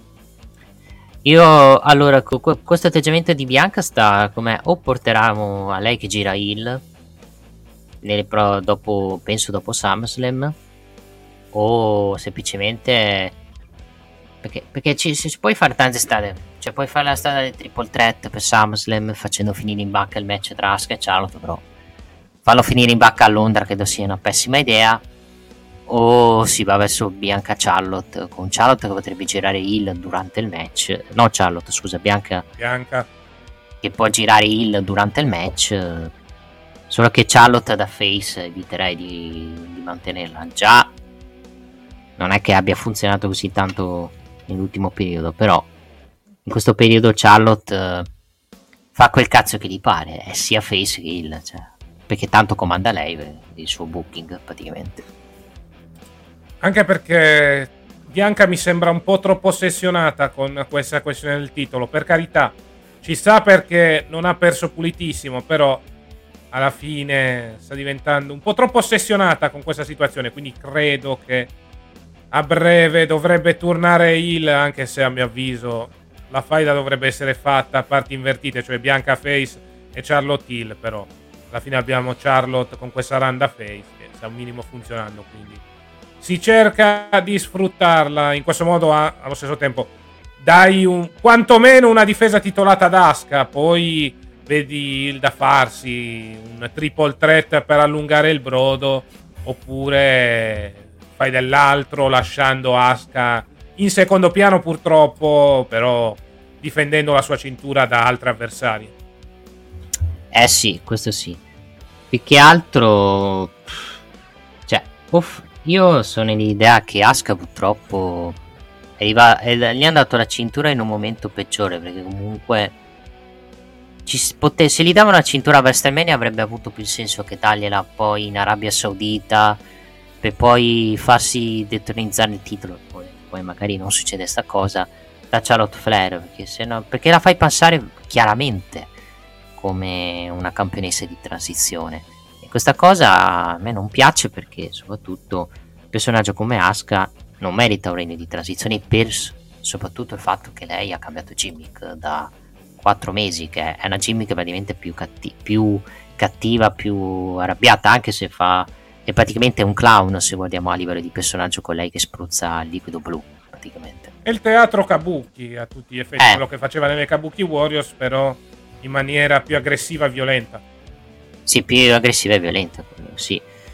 Charlotte Bianca se lo fanno a SummerSlam, se vuoi proporre Bianca da Hill, eh, ciao ragazzi, cioè, credo che il pubblico sai benissimo che ambienterà a fare Bianca Belair e per quello io dico che se Bianca gira Hill, gira Hill magari, non magari durante il match, magari nel post match per poi cercare di pushare una top face in quel di SmackDown che in questo momento non è che ne vedo tantissimi cioè potresti pushare Io Sky come top face visto che probabilmente Io Sky splitterà da Bailey e magari cercherai di proporla come, come sfidante di Bianca Belair per post SummerSlam perché comunque la mia idea comunque è che Charlotte io lo dico, lo ripeto ragazzi Charlotte vince il titolo a Londra secondo me perché se fai 2 più 2 la strada porta Charlotte Bianca a SummerSlam. Se vuoi fare una, una traiettoria più difficile, più complicata, però più bella, secondo me, fai un triple threat e preghi in Dio che non vinci Charlotte il titolo, perché sennò partono le, le, le bestemmie, perché sarebbe l'ennesimo regno di Charlotte. Ma ormai siamo abituati, perché Charlotte se non gli dai una cintura non è contenta. Naturalmente secondo me di Rafa Charlotte durante questa annata che va da questo momento semina 40 un titolo se lo prende anche per continuare la cavalcata verso i titoli del padre quindi prima o poi se lo prende il titolo. Bisogna capire in che modo cioè come hai detto te può essere ci può essere l'ipotesi Charlotte Bianca oppure l'ipotesi del triple threat. Sicuramente per i prossimi mesi si andrà avanti con questi incroci sperando che poi possa esserci anche una novità all'interno delle gerarchie della divisione femminile, perché Bianca l'abbiamo vista con regno lungo, Asuka comunque nella sua carriera in WWE ha avuto i suoi regni titolati, Charlotte eh, ormai fa solo quello, non ha mai fatto faide lontane dal titolo, specialmente nell'ultimo periodo. Quindi ti dico, Vedremo cosa succederà. Sicuramente una situazione molto interessante, però il team creativo di SmackDown non deve campare di rendita. Perché comunque, ok, fai la faida a 3 o a 2, questi incroci tra Charlotte, Bianca e Asuka, però poi devi costruire qualche altro personaggio nelle retrovie. Assolutamente sì, devi iniziare a a costruire dei face, è quello che manca sì. a SmackDown, perché abbiamo tantissimi heal e per vari motivi non possono incrociarsi con altri heal, ad esempio a, a Raw, che hai Zoe Stark, c'hai, c'hai Tristratus, ma Tristratus lascerei perdere, poi c'hai molta gente che è infortunata che non la puoi far lottare, mentre SmackDown quantomeno qualcosina c'hai, c'hai Io Sky che ovviamente sta per girare face, c'hai Zelina Vega comunque nel bene e nel male lì, e c'hai Shotzi, però vabbè, Shotzi, con rispetto ragazzi, è un mid è una jobber, anche se, se, se, ti mettessi un po' di impegno la WWE a pusharla e, a, e lei soprattutto iniziasse a bocciare di meno sul ring, secondo me potrebbe anche fare il suo Shotzi, ma sinceramente in questo momento credo che la divisione femminile da post SummerSlam dovrà avere dovrà iniziare a costruire delle, delle nuove lottatrici della divisione femminile che ha fatto poi la WWE nel 2000, tra 2021 e 2022 pushando a Raw Liv Morgan e a SmackDown avevano pushato Tony Storm poi Tony Storm per tra virgolette problemi di stress ha abbandonato la WWE sì esatto. Tony Storm che vabbè poi diciamo non è che abbia avuto queste grandi storyline tipo quella della torta in faccia. Fine poi ha lasciato la WWE per andare in All Elite. Quindi ripeto ancora una volta, ok, costruire il tutto su Bianca, e Charlotte, però è il momento di costruire qualcosa anche nelle gerarchie per avere un ricambio e non avere storyline ripetitive da questo punto di vista. Assolutamente sì, sono, concordo con te. Col Money the Bank capiremo già l'idea di cosa... Chi, qualunque vinca il Money the Bank avremo l'idea di cosa vorranno fare con la divisione femminile. praticamente. Sì, perché a parte Bailey, le altre in zona main event non è che ci siano state tantissimo. Cioè, Zelina ha avuto il match di Backlash, Io Sky pure, però poi le altre, a parte Bailey, sono tutte le debuttanti. Poi e Becky, naturalmente. Però ti dico, o decidi di andare sull'usato sicuro, ovvero sia una Becky o una Bailey, oppure decidi un attimo di rischiare, perché alla fine il Money in the Bank ti serve più che altro per rischiare, dare la valigetta a un atleta che poi costruisci col tempo. Vedi il caso anche di Austin Theory, seppur costruito in maniera abbastanza raffazzonata, però comunque l'idea iniziale prima di fargli incassare la valigetta per il titolo degli Stati Uniti era quella di farlo crescere proprio con questo Money in the Bank, così alla fine poi non è stato in compenso adesso sta facendo un lungo regno da campione US.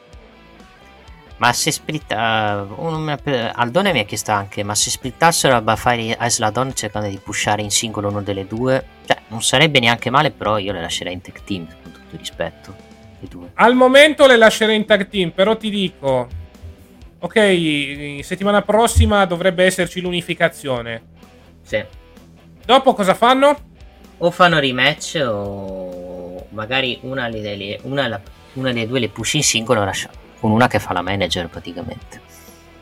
Però non, non ci crede nessuno praticamente sta cosa. Sì, bisogna vedere. Pu- può essere un'ipotesi, però è un'ipotesi tutta da vedere.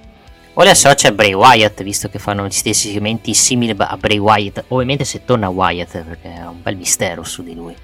Praticamente. Io non mi stupirei Wyatt addirittura visto che hanno chiesto il ritorno del Fiend, che culo. La butto lì è proprio una buttata. Abbia una faida con Cody. Madonna, che merda. E lo so, però devi trovare qualcosa da fare a Cody fino a gennaio. Perché lui, a differenza di Reigns, è un membro attivo del main roster. Quindi... Ma Bray, Bray Wyatt è SmackDown? Lui? Bray Wyatt è free agent. Perché se. Ah, porca troia. Se fosse stata SmackDown. Perché pur, pot- purtroppo non l'hanno annunciato in nessuno dei due roster. Quindi è free agent. No, ma io da, dalle notizie leggo che Wyatt deve finire la fight con Lashley per SummerSlam. Perché anche Lashley è sparito, sei notato. Anche Lashley è sparito, quindi... Non, non vorrei che stesse aspettando i Tony Wyatt per fare il match che devono fare a WrestleMania. Che sinceramente non è che ci abbia tanta voglia di vedere sto match. In tutto rispetto. Quindi non so, cioè Wyatt è un mistero. Poi magari se fa, quando arriveranno i licenziamenti lo licenziano e ci togliamo il problema. Speriamo di no, ovviamente, perché l'unica persona che dovrebbe licenziare è Massimiliano. Ah, ah, no, non siamo nel calcio. Massimiliano Allegri, ma è ancora là, purtroppo. È diventato il Vince di, del calcio, Allegri. Vedremo cosa succederà nelle prossime settimane per quanto riguarda la situazione di Wyatt.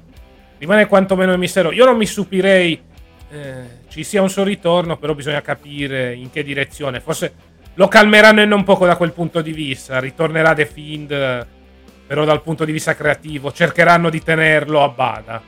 Ma io ho letto che lui non vuole tornare a The Fiend. È la WWE che le ha proposto The Fiend e lui ha detto: Ma col cazzo che torno con The Fiend. Quindi, cioè, o alla fine l'hanno convinto negli ultimi giorni, o, o semplicemente ci sono altre cose che non sappiamo. Tipo, dobbiamo anche ricordare che lui ha problemi di depressione.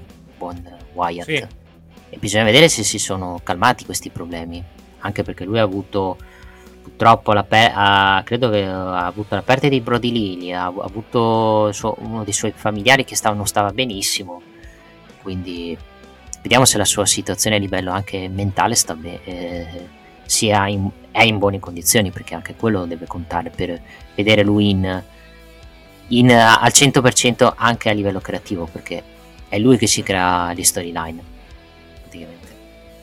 Vedremo cosa succederà per quanto riguarda Wyatt, perché al momento si sa poco o niente della sua situazione. Per carità, ci sa col personaggio di Wyatt, però bisognerà vedere. Sì, ad esempio Ringside News ha fatto una notizia Wyatt c'è SmackDown? No, bella, bella come notizia. Cioè, scrivere un articolo, scrivere c'è Wyatt? No. Grazie, arrivederci. Vabbè, Ringside News. Tu credi alle cose di Ringside News?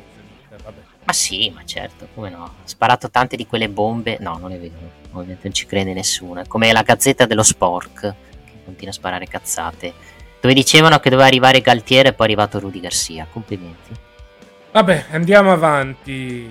Di queste cose ne parleremo durante l'estate, visto che il calciomercato impazza che è un piacere. Passiamo a Micina e J contro Kerion Cross e Scarlett.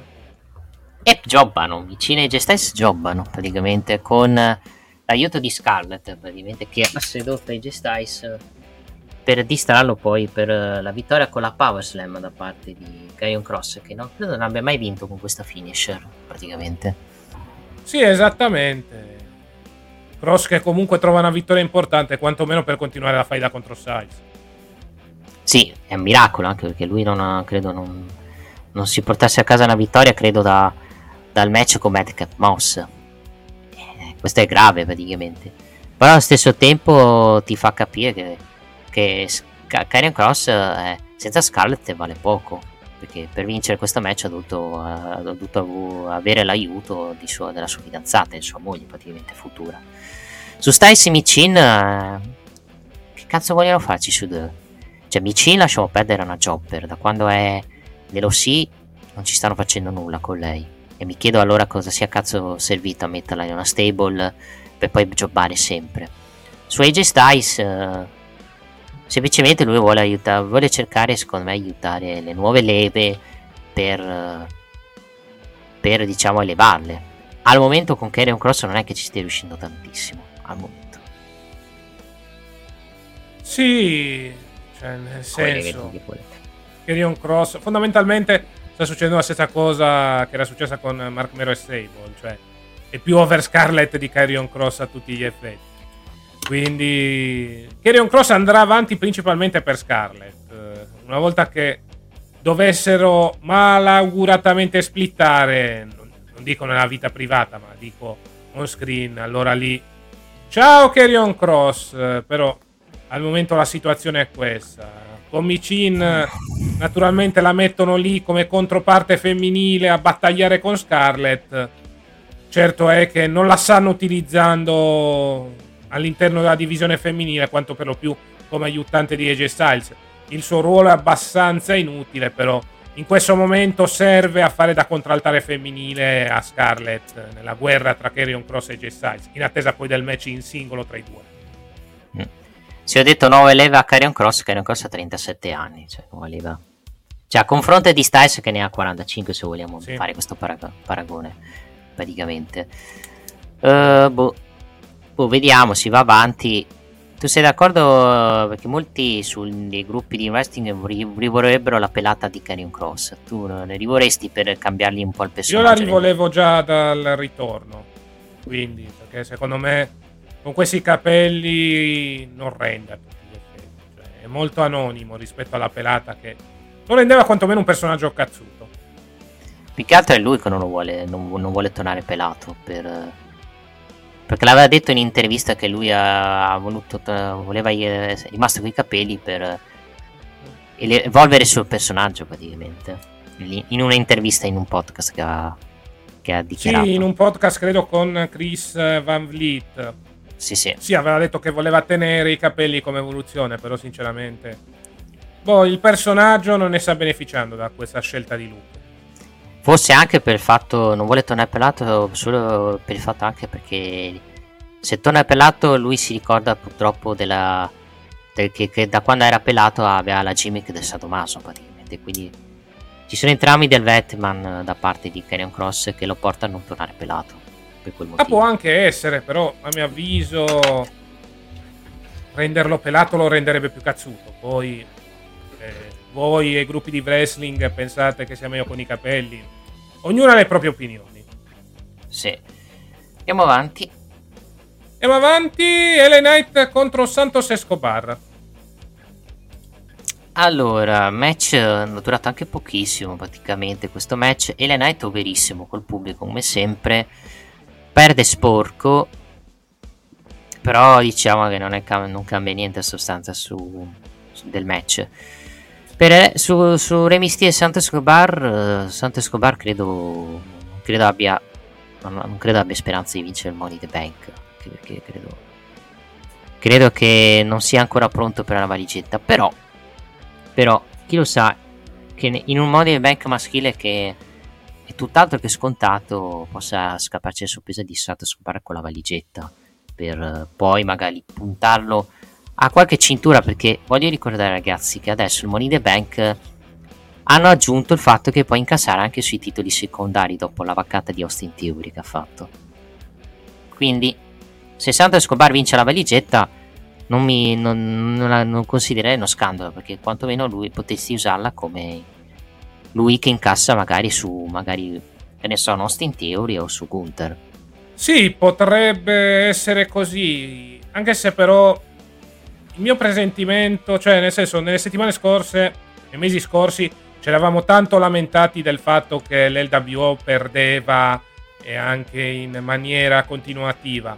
Adesso stanno iniziando a vincere i loro match, eh, impressione specialmente durante questa road to Money in the Bank che alla fine stanno vincendo tanti match durante le settimane che alla fine nessuno dei due vince la valigetta. Però naturalmente questa è un'ipotesi. Certo è che se Santos Escobar dovesse vincere la valigetta non solo avresti l'opzione titolo mondiale ma avresti anche l'opzione titoli secondari, magari un match contro Gunther. Eh.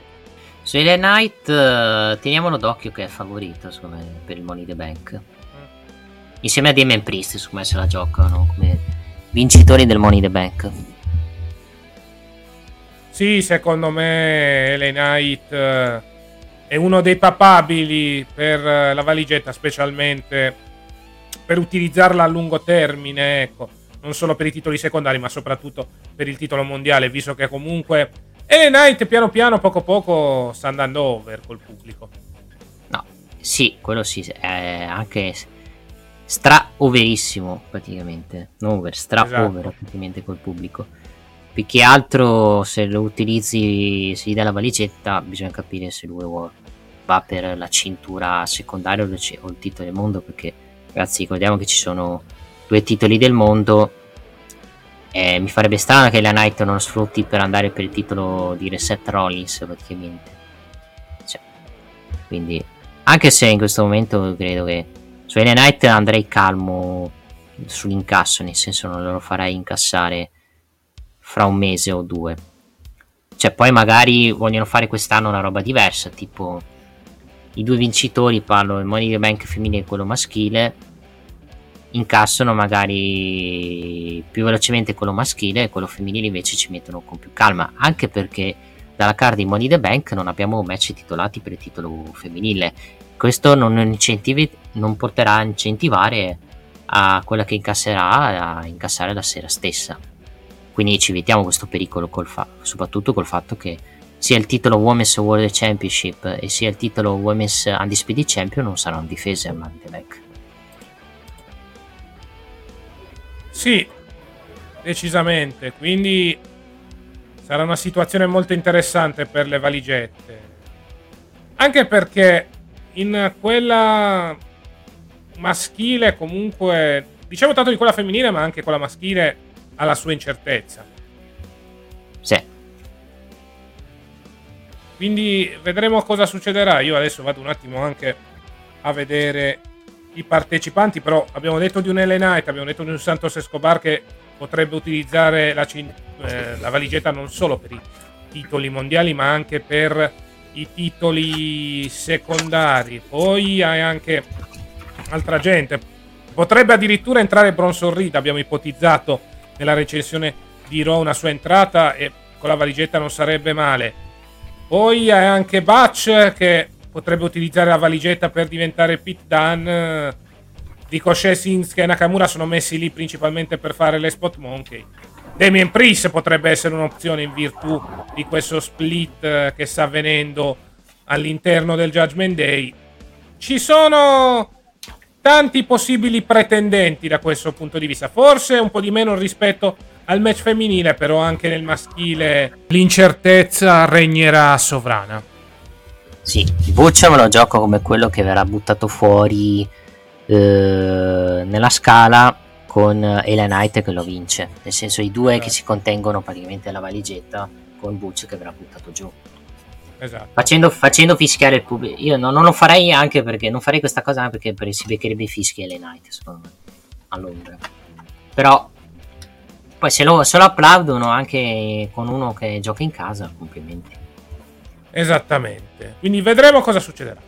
Poi passiamo nel backstage dove Sami Zayn raggiunge Jay Uso, ma questa volta non dice nulla annuendo e sorridendo. E passiamo al promo finale dove Jay Uso prende la decisione di allontanarsi assieme al fratello Jimmy dalla Bloodline eh, e sferra due super kick a Roman Reigns e un super kick a Solo Sikoa.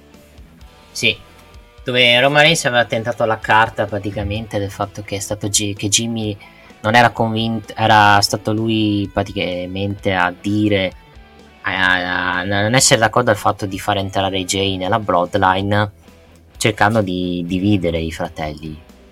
E invece non è così, perché praticamente poi Jay ha detto tu sei fuori, io sono fuori, pa, eh, doppio calcio e Reigns tradito praticamente ufficialmente but- eh, separato da, dai, da Jimmy e Jay Uso come è giusto che sia anche perché comunque quando ti suggeriscono con una roba tipo con Sami Zayn e Jay con Sami Zayn che sorride e gli dice fai quello che devi fare ti fa capire che Jay avrebbe preso la decisione che doveva prendere da tanto tempo ovvero separarsi da Roman Reigns che l'ha sfruttato praticamente da, da tre anni per i suoi per i suoi doveri praticamente detto ciò Sì, ottimo vai Vai, vai tu, vai tu. Finisci. detto ciò, detto ciò un ottimo segmento che continua a rendere interessante la storia della Bloodline con la Bloodline che secondo me ufficialmente è ufficialmente spaccata, separata e distrutta Esattamente. Quindi vedremo cosa succederà nelle prossime settimane. Abbiamo già parlato, possono andare per diverse strade, il tag team match, il Fatal 4 Way per il titolo. Ci sono tante strade che possono utilizzare per questo split della Bloodline che sta andando avanti in maniera molto molto eccelsa. sì Eh, va bene diciamo la card di settimana prossima casta Avremo l'unificazione dei titoli, sì quindi Isla Dawn e Alba Fire contro Ronda Rousey e, Shan- e Shayna Baszler. Mhm. Avremo Baron Corbin contro Cameron Grimes. Sì ci siamo indicati che Cameron se li ha presi da Corbin quindi attenzione che fai da Attenzione.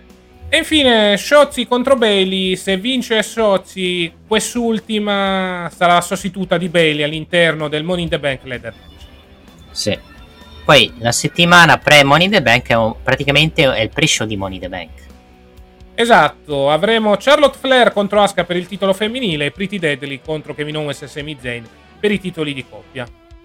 Cioè, fa un po' strano il fatto che adesso eh, certi match, certe difese titolate le mettono a SmackDown e non più in pay per view. Cioè, mi fa specie soprattutto i titoli di coppia che vengono difesi a SmackDown.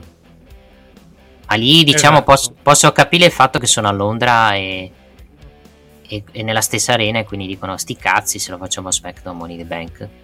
Quindi vedremo. Cioè, secondo me hanno voluto fare così anche perché vogliono fare il tutto esaurito sia per SmackDown sia per Money in the Bank. Quindi hanno optato per questa scelta. Sì, penso anch'io di sì. Se no non, me- non me lo spiegherei praticamente. Esattamente. Quindi vedremo. Sicuramente card molto interessante. Almeno tieni alta l'attenzione su SmackDown e non lo lasci lì come pre-show a tutti gli effetti. Sì, sì, quello sì. gli dai attenzione, gli fai fare ascolti e, e soprattutto dai un ottimo, un'ottima vetrina anche per, per, per la TV in chiaro, perché comunque hai due difese titolate. E tu dirai, ok, sono titoli di coppia, il titolo femminile di, di titolo indiscusso femminile di Ask, però comunque sono sempre due difese titolate che susciteranno interesse. L'unico problema sarà il fatto che ci saranno tante pubblicità che limiteranno molto il livello dotato, secondo me. Esattamente. Quindi vedremo cosa succederà tra non solo settimana prossima, perché comunque avremo un'unificazione dei titoli, ma anche tra due settimane. Sì, Va bene, ricordiamo che SmackDown va in onda live nella notte tra venerdì e sabato su Discovery Plus. Il martedì la versione in italiano uploadata su Discovery Plus e poi l'appuntamento in televisione ogni martedì alle 23.15 su D-Max, canale 52 del digitale terrestre, 170 di Sky e 28 di TV Sat. Sì, assolutamente sì. Va bene, io direi di chiudere qui con SmackDown. Sì, direi di chiudere con SmackDown. Adesso facciamo un salto temporano domenica con l'AW praticamente. Esattamente, quindi 20 secondi di pausa e inizia l'ampia finestra dedicata alla All Elite Wrestling perché parleremo di Dynamite e anche di Collision, visto che questa settimana inizia lo show del sabato sera con grande protagonista e mattatore CM Punk. Oh, oh, oh, che ridere! Bello, bello! WineLivery.com Vini, birre, drink a casa tua subito, consegna in 30 minuti alla temperatura ideale direttamente dal produttore, così risparmi. WineLivery.com E rieccoci qua pronti per l'ampia finestra dedicata all'AW. Stiamo registrando di domenica perché principalmente dobbiamo trattare non solo Dynamite, ma anche il nuovo show che è avvenuto nella notte tra sabato e domenica. Parliamo naturalmente di AW Collision. Uno show dove CM Punk è tornato e non ha risparmiato le sue frecciatine nei confronti dell'Elite. Piccola comunicazione di servizio, il sottoscritto ha avuto qualche problema di computer, quindi lascerò prima parlare Nick e poi darò la mia opinione. Però ragazzi andiamo con ordine, parliamo di Dynamite. Puntata di Dynamite molto buona, ha avuto due parti centrali molto belle che sono stati secondo me l'opener con eh, il match tra INJF contro Adam Cole che è finito con un pareggio però un pareggio che io dico secondo il mio punto di vista è un pareggio che non fa male a livello del, del proseguo della storyline. Nel senso spieghiamoci meglio. NJF mantiene la cintura eh, co- dopo che Adam Cole stava praticamente pinandolo dopo la finisher con Adam Cole che aveva usato pure la scorrettezza della cintura per poi battere NJF con poi Adam Cole che con il microfono chiede altri 5 minuti per chiudere il match praticamente con NJF che da codardo e da il come sempre rifiuta palesemente di, di accettare altri 5 minuti come, come giusto che sia praticamente. Vedremo quello che e, e le, soprattutto l'altra cosa positiva è stato il, il, il, il, main event. La fine tra virgolette della verità tra l'elite contro Blackpool Club. La fine? No assolutamente no ragazzi faida che andrà ancora avanti che secondo me adesso mette come inserimento in questa faida Will Osprey perché Will Osprey ha attaccato a fine match Ricordiamo Kenny Omega che è andato a salvare Hangman Page e gli Young Bucks dall'attacco del Blackpool Club con poi l'arrivo da parte di Will Osprey che ha impedito praticamente eh, a Kenny Omega di finire Takeshita praticamente. Ricordiamo che il loro match, parlo del match tra Kenny Omega contro Takeshita, si svolgerà in quel di Forbidden Door per la rivincita del match per il titolo degli Stati Uniti della New Japan dove a Western Kingdom 17 Will Osprey portata, eh, ha perso praticamente la cintura New Japan ai danni di Kenny Omega. Match secondo me eh, ha le carte di essere match, un match a 5 stelle, ha già avuto le 5 stelle da Dave Metz il match di Western Kingdom 17, questo ha le potenzialità anche di superare le 5 stelle conoscendo il marchismo da parte di Dave Metzer ai danni di Kenny Omega e anche di Will Osprey che sono grandissimi amici da parte di Dave Metzer. Sì, una puntata di Dynamite che come ha già espresso molto bene Nick ha avuto due picchi importanti. L'opener col match tra Adam Cole e MJF, l'eliminator match finito in pareggio. Cole subito dopo l'incontro ha chiesto a MJF ulteriori 5 minuti, così non è stato Naturalmente MJF eh, se n'è scappato col malloppo a tutti gli effetti. Vi spiego meglio, con questo pareggio. Sulla carta Adam Cole non potrebbe lottare per il titolo, però come ben sappiamo, vista anche la fine non proprio dominante dell'incontro da parte del campione, molto probabilmente si guadagnerà una shot al titolo mondiale AEW. Quindi continua questa storyline tra MJF e Adam Cole. Per quanto riguarda il main event, eh, al momento rimane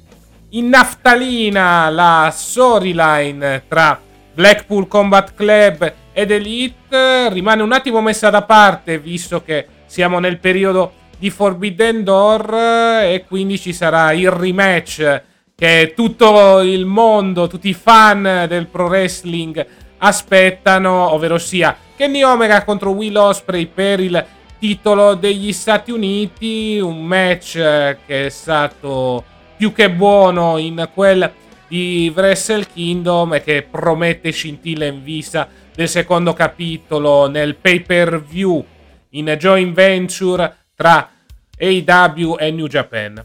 Analizziamo comunque eh, Dynamite eh, report, eh, il report ovviamente a puntata. Abbiamo detto NGF Andacol finisce in draw in pareggio con Andacol che poi chiede altri 5 minuti per finire il match con NGF che gli risponde pick e quindi finisce qua il, il match praticamente, ovvero con un pareggio e vedremo, vedremo se Adam Cole riuscirà a ottenere un altro match oppure semplicemente un match per la title shot per poi sfidare NGF per il titolo del mondo.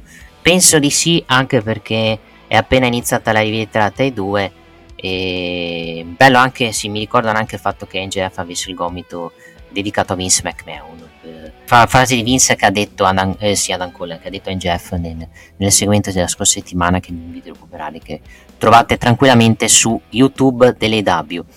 Poi c'è il video dedicato a CM Punk, ne parliamo dopo di CM Punk. Parliamo invece di Sammy Guevara, del eh, del segmento con Chris Jericho, Sammy Guevara inizia a parlare della sua futura nascita di suo figlio, di sua figlia e del fatto che ha avuto tempo e modo di pensare a double notting e che ha capito che deve apportare dei cambiamenti. Guevara non fa in tempo a dire quali, quali, per, quali cambiamenti viene interrotto da Darby Allin. Darby Allin si congratula per, la nasc- per l'arrivo della, de, della figlia e dice che vuole parlare con lui di double notting non vuole giustificazioni ma vuole solo chiedere a Guevara se pensa di dover andare avanti ancora come schiavo di Chris Jericho, nascondendosi ovviamente dietro la Jericho Appreciation Society. Arriva però proprio Chris Jericho che chiede a Sammy Guevara perché non lo abbia chiamato per chiedere aiuto a Double Notting, con Guevara che risponde anche lui perché non l'abbia chiamato per aiutarlo nel match con Adam Cole. Jericho se la prende e dice che forse Guevara ha dimenticato co- come funzionano le cose nella JS e che forse ci vuole un match tag team tra i due per ricordarglielo. Alin interviene e dice che Jericho può anche essere un mago ma che sul ring ha perso la sua magia. Jericho minaccia Alin di attaccare insieme a, Gava- insieme a Guevara ma arriva Sting a pareggiare i conti dopo lungo faccia a faccia praticamente tra i due. Ricordiamo che Jericho e Sting non si siano mai affrontati uno contro uno, anzi non hanno mai avuto uno sconto credo. Vediamo a quello che succederà. Allora, a mio modesto parere, stiamo arrivando verso la separazione tra Casey Jericho e Semi Guevara. L'avevo detto anche in varie puntate del podcast.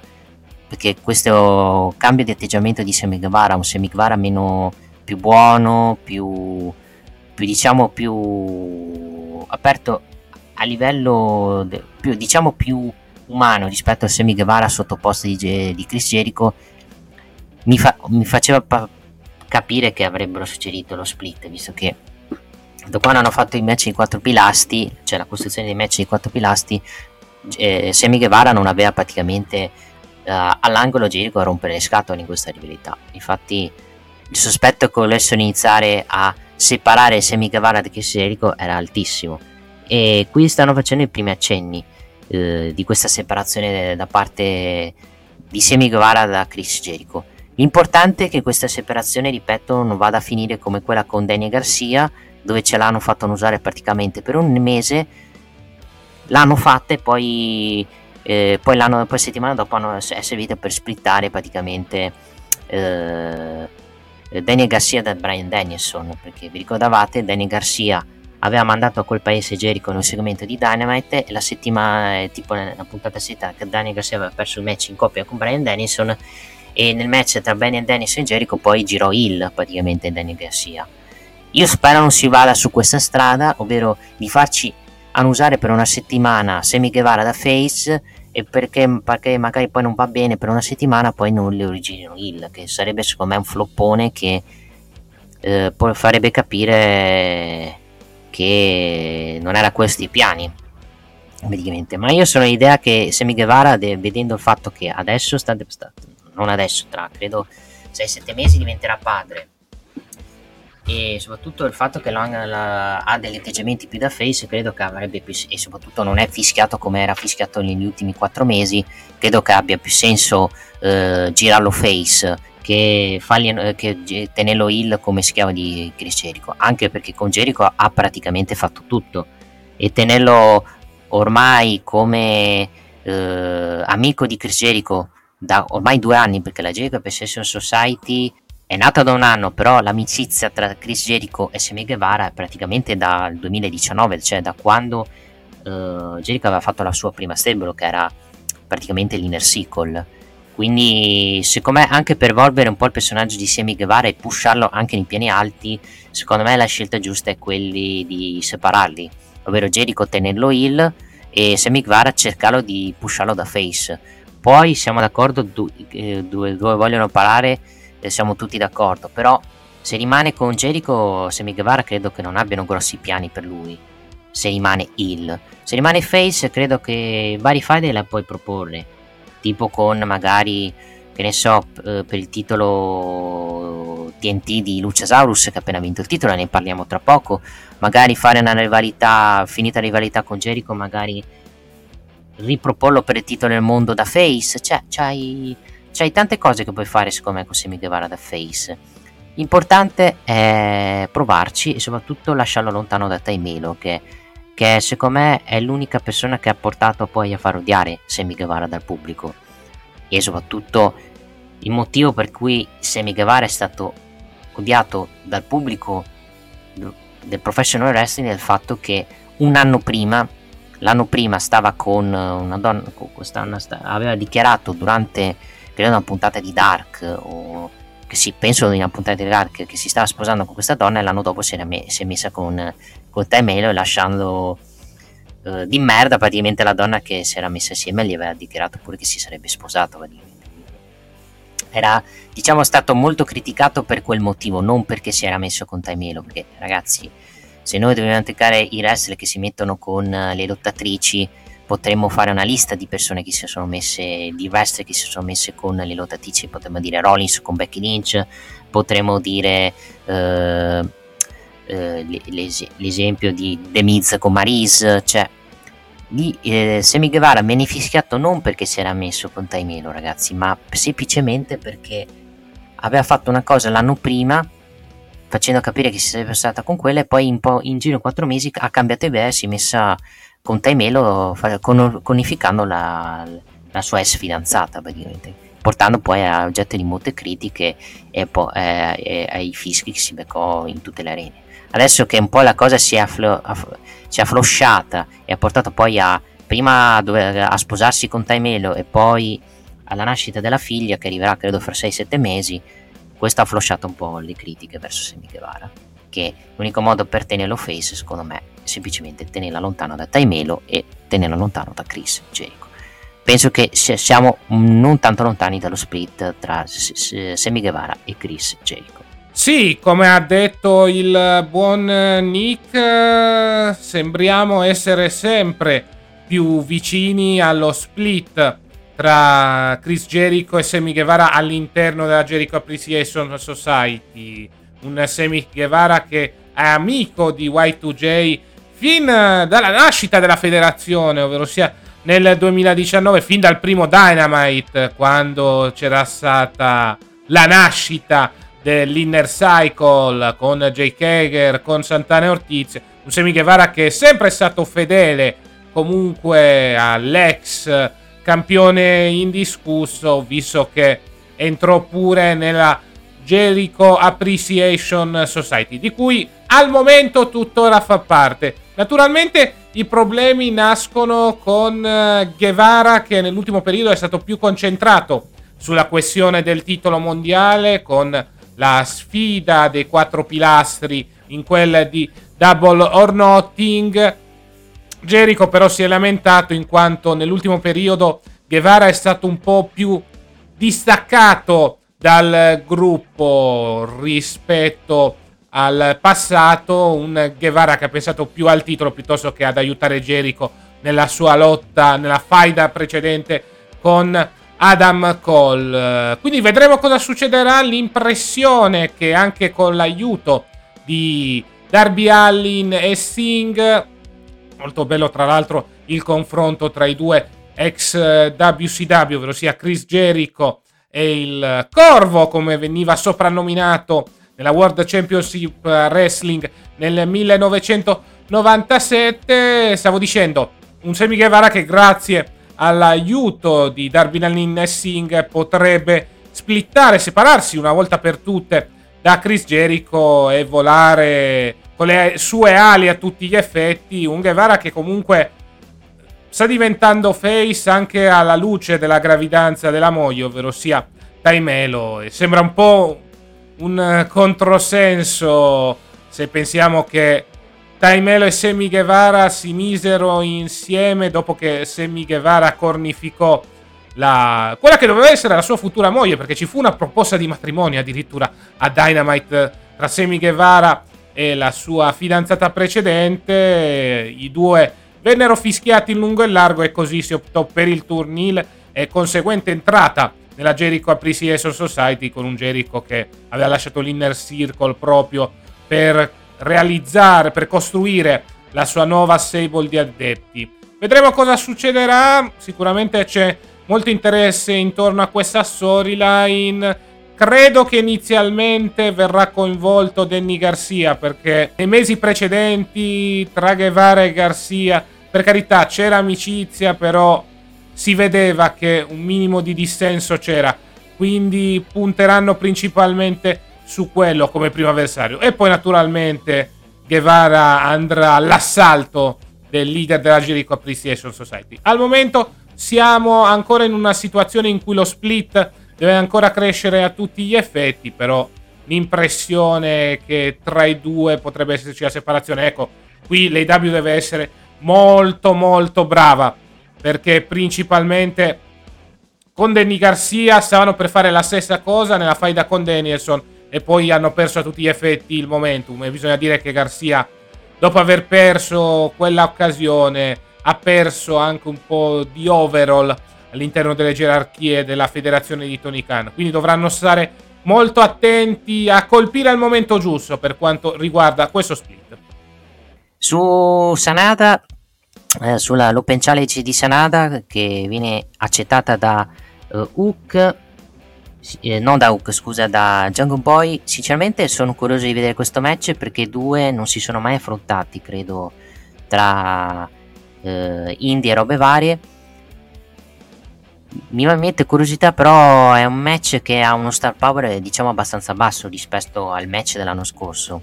Se vi ricordate l'anno scorso c'era un match a 4 dove c'era Kashushika Okada, c'era Adam Cole, c'era Jay White e, e, c'era, e poi c'era un'altra persona, credo c'era anche Hangman Page praticamente. Qui si va in un match che ha uno star power abbastanza basso tra Sanada e Jungle Boy. Però io, sono, io ho curiosità di vederlo per il, il, per il match lottato, non per la costruzione, perché la costruzione è praticamente un penciale generato su un video con poi Jungle Boy che in intervista dice di sì. Praticamente. Quindi vediamo, vediamo quello che succederà. Palese che Sanada manterrà la cintura in quel di Forbidden Door, però secondo me Jungle Boy potrà fare la sua porca figura in quel di Forbidden Door hanno fatto poi anche un piccolo accenno a un possibile forse dissenso con Hook hanno con il fatto che Jungle Boy lo ha interrotto e poi alla fine sicuramente ha detto che è il suo migliore amico. Quando fanno queste cose quando, di, quando un wrestler dice che a un altro wrestler che sei il migliore amico queste cose poi vengono usate poi per fare i futuri split tra lottatori. Quindi ne abbiamo avuti esempi di Shawn Michaels con Marty Gianetti, ne abbiamo avuto esempio con Gigi Dolin, con Jesse Jane, quindi cioè, ragazzi, il wrestling è così, quando due persone si dicono migliori amici, se poi le, ovviamente la storyline funziona e soprattutto sono due persone che puoi creare una grande rivalità, si porta poi a, a separarli per cercare di pushare tutti e due, teoricamente, poi di solito nelle federazioni si... Uh, si cerca di pushare quello migliore e non tutti e due. Poi ci sono stati anche casi di, di lottatori che dallo split sono diventati tutti e due main event. L'abbiamo visto con Triple H e Shawn Michaels praticamente, che loro due sono stati due main eventer praticamente. L'abbiamo visto anche Uh, adesso sto, sto, cercando esempi praticamente di gente che dallo split dei tech team poi sono, sono diventati tutti e due main event. Mi viene troppo Shawn Michaels perché sono stati anche in tag team. Uh, adesso, adesso, non mi viene in mente, però. Eh, sì, Ric Flair, forse Ric Flair con, uh, con Sting che sono stati anche in tag team in WCW, però una roba, è una roba vecchissima praticamente. Sì, Open Challenge da parte di Sanada, campione del mondo IWGP, che naturalmente apparirà in quel di Forbidden Door. Open Challenge che viene accettata da Jungle Boy che interrompe in un promo hook piccoli segnali di dissenso e non mi stupirei ci fosse un turnil in futuro per Jack Perry, un Jack Perry che potrebbe essere frustrato anche dalla situazione che vedremo più tardi in quel di Collision, ovvero sia la vittoria del titolo TNT da parte di Luciasaurus per il solo fatto che Luciasaurus ha vinto un eh, titolo prima di lui. Quindi potrebbe esserci un'evoluzione nel character del cosiddetto ragazzo della giungla, almeno per il momento comunque andrà a sfidare Sanada in un match che forse non avrà un grandissimo star power, ma che comunque mette in palio il titolo principale della New Japan, ovvero sia il titolo mondiale unificato IWGP. Comunque, poi abbiamo avuto Late Man Team Match vinto da Sting, Darby Allin, Orange Cassidy e Kit Lee contro la Mongol Embassy che mi sembra palesemente una stable di di jobber perché a parte il push che danno, stanno dando Swerve Brian Cage e company non vincono match neanche sotto tortura.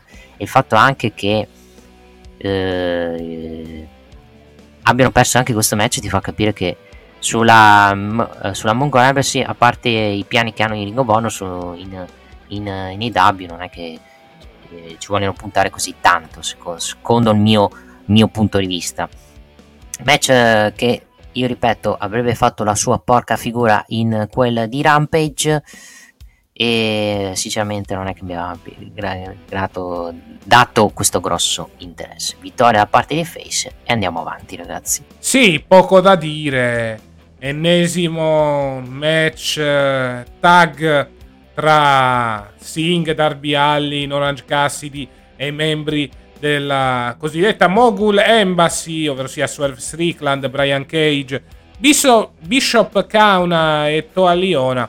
Alla fine il team face, come al solito, a vincere a tutti gli effetti. Naturalmente i prossimi piani per Darby Allin e Singh potrebbero riguardare la questione Semi Guevara e Chris Jericho. Gunn non risponde al fatto di questa alleanza col Bullet Club e annunciano una sfida con gli Hardys che vedremo settimana prossima first time ever credo perché non si sono mai affrontati ovvero Hardys contro Gun Club.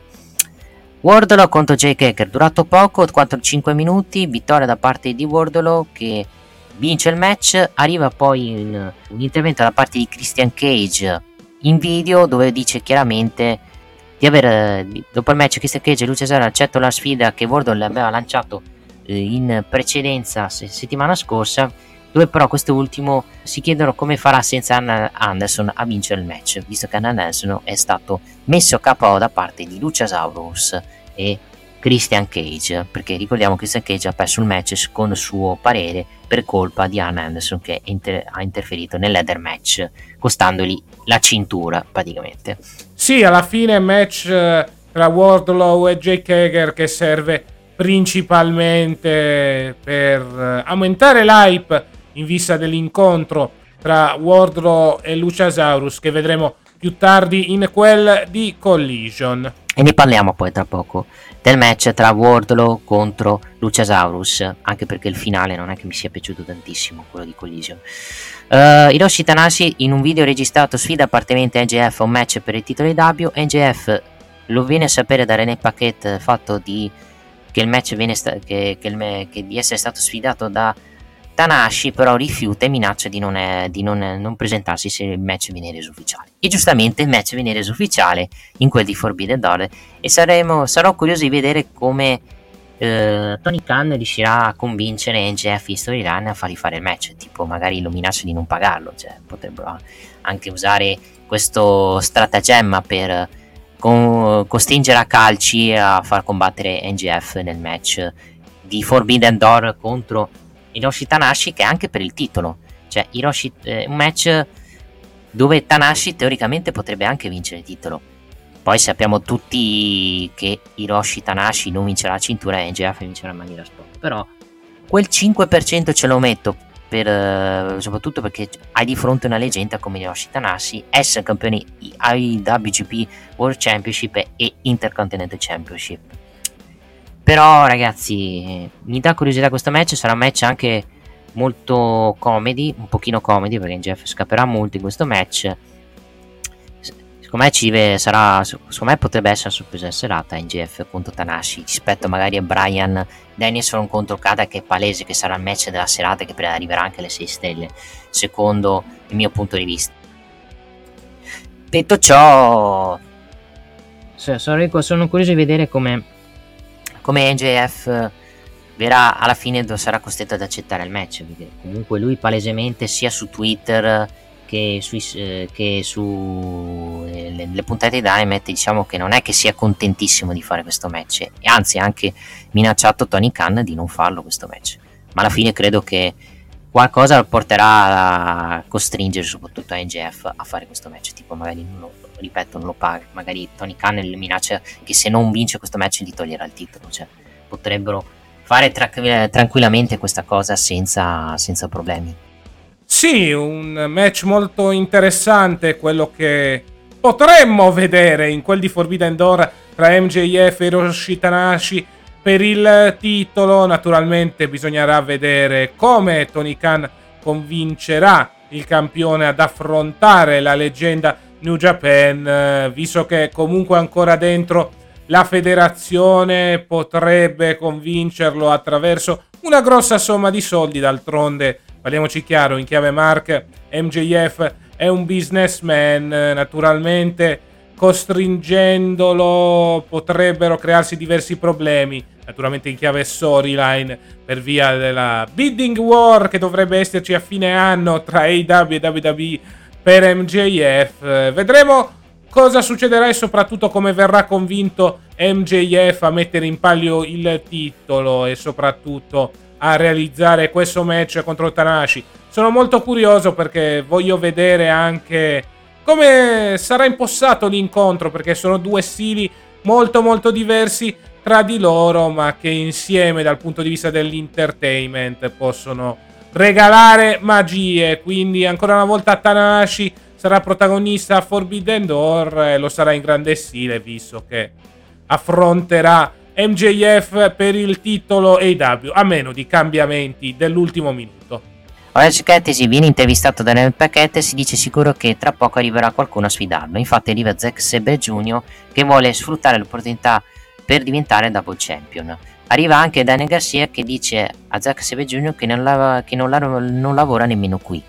Poi chiede a Cassidy notizie di Shibata, dove Cassidy dice che Shibata non è a Dynamite ma ci sarà settimana prossima per fare un tag team match assieme a lui contro Zack Sabre Jr. e Daniel Garcia. Ricordiamo che Shibata e Daniel Garcia sono in rivalità per titolo Pure Champion della Ring Honor, che, dove anche questo match dovrebbe credo svolgersi in, in puntata in Ring of Honor, qualcuno diceva Honor addirittura magari.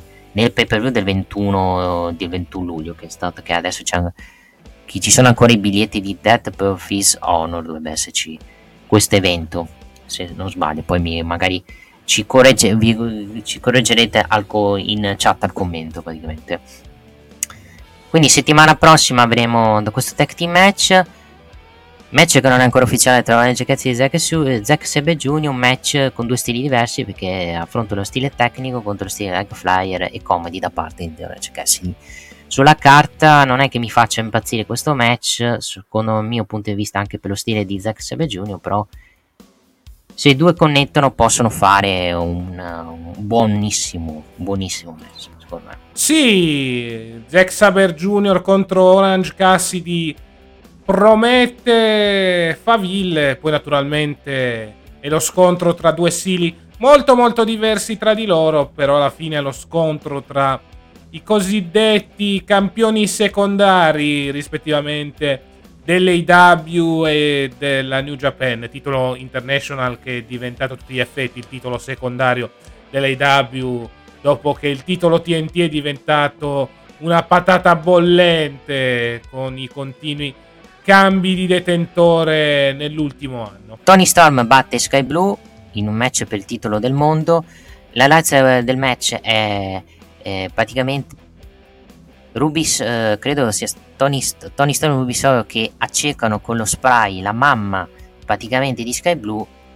Alla fine poi Tony Storm, nonostante si fosse beccato anche lo spray da parte di Sky Blue, mantiene la cintura. Mantiene la cintura e, e praticamente fa anche la sua porca figura perché anche con il canale di storia stava per mantenere il titolo nonostante nonostante le 300 interferenze di Rubeso che se non fosse stata per lei praticamente Tony Storm avrebbe già perso cintura. Però mi è piaciuto il lavoro di protezione che hanno fatto con Sky Blue cioè non l'hanno fatta perdere pulita non l'hanno fatto perdere per una sola interferenza ma, non, ma diciamo che ci sono volute 4, 5, 6 mila interferenze per far perdere la, la wrestler eh, giovane eh, la, la wrestler di Chicago che poi parleremo anche del suo tag match che ha fatto in uh, quel di Chicago Vittoria di Tony Storm che mantiene la cintura.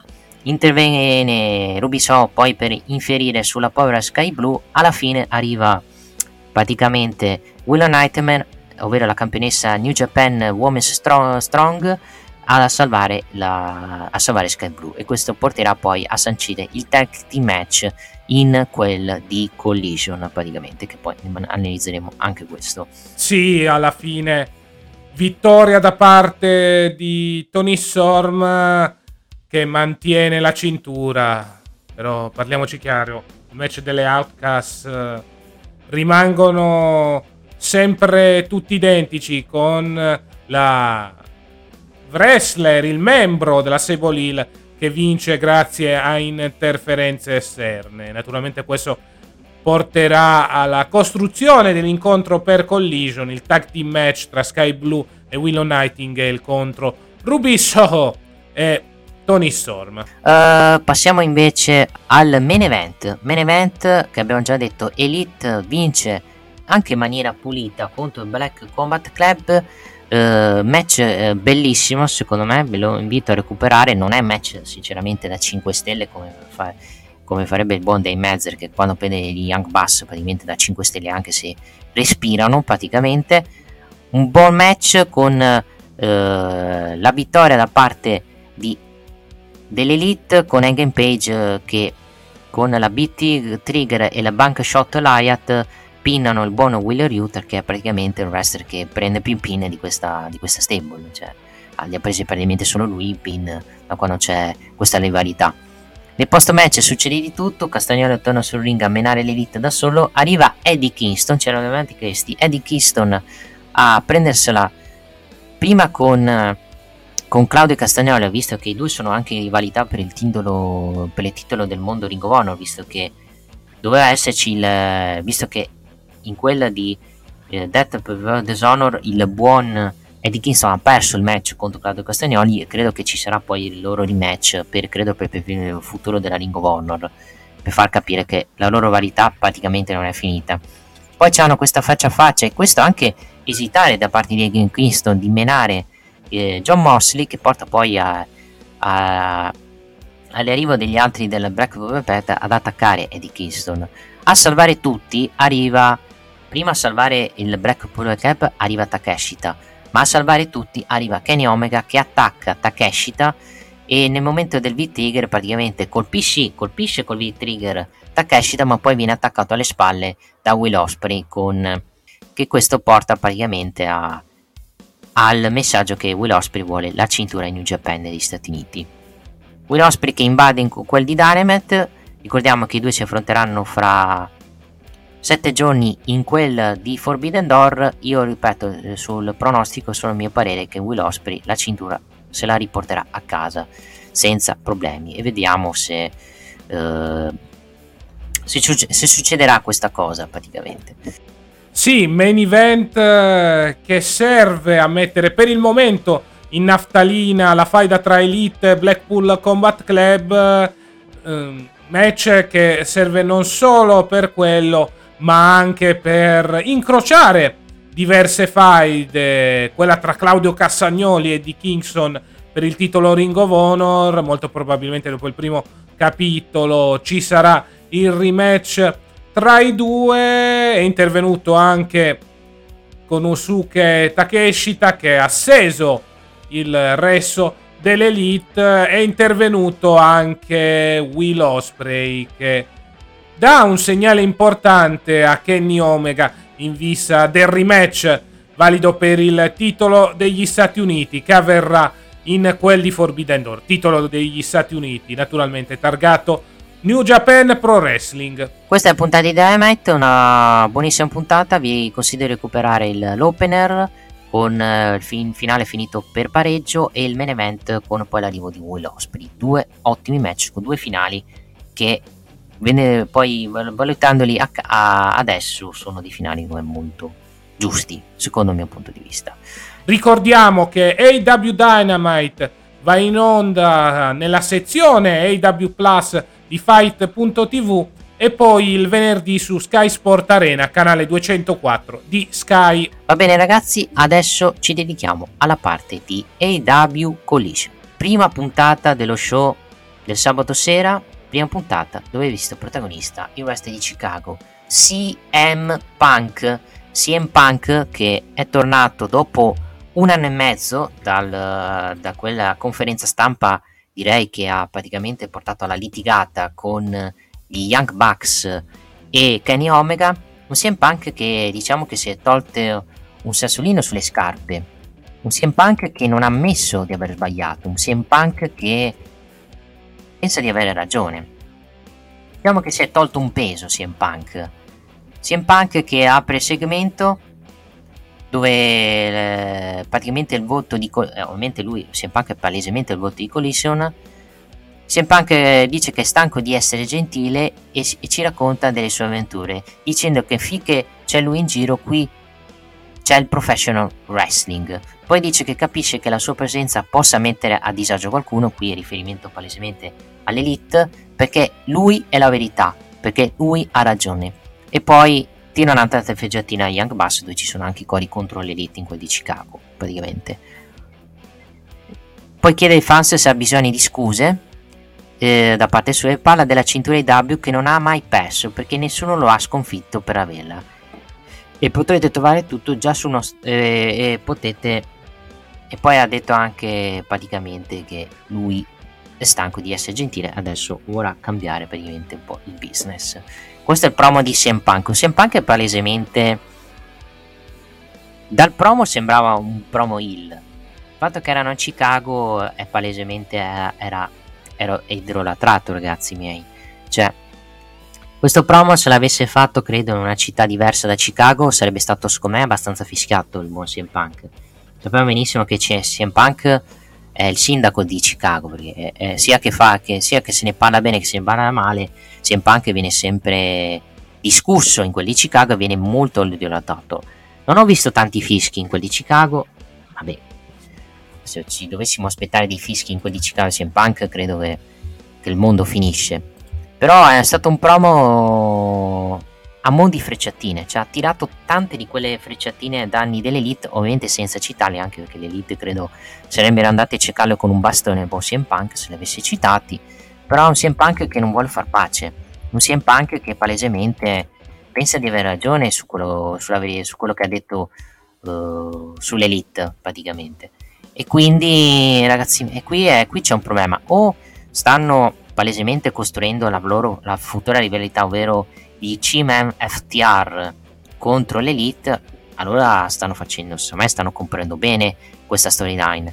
Però se questo dissenso non l'hanno colmato, non l'hanno, come si può dire, risolto e al primo pay per view dove, dove per forza si dovranno trovare di fronte non, non chiariscono, lì, lì, lì pone, si pone un grosso, un grosso problema secondo il mio punto di vista perché se non si colma questo problema e lo ricordiamo uno dei motivi uno, uno dei, sta, l'esempio lampante è stato Colt Cabana che per non avere Colt Cabana è mandato in Ingovonno per non avere il confronto proprio CM Punk per paura che i due si minassero cioè, Quindi io ho il mio terrore che alla fine non chiariscano CM Punk e l'Elite.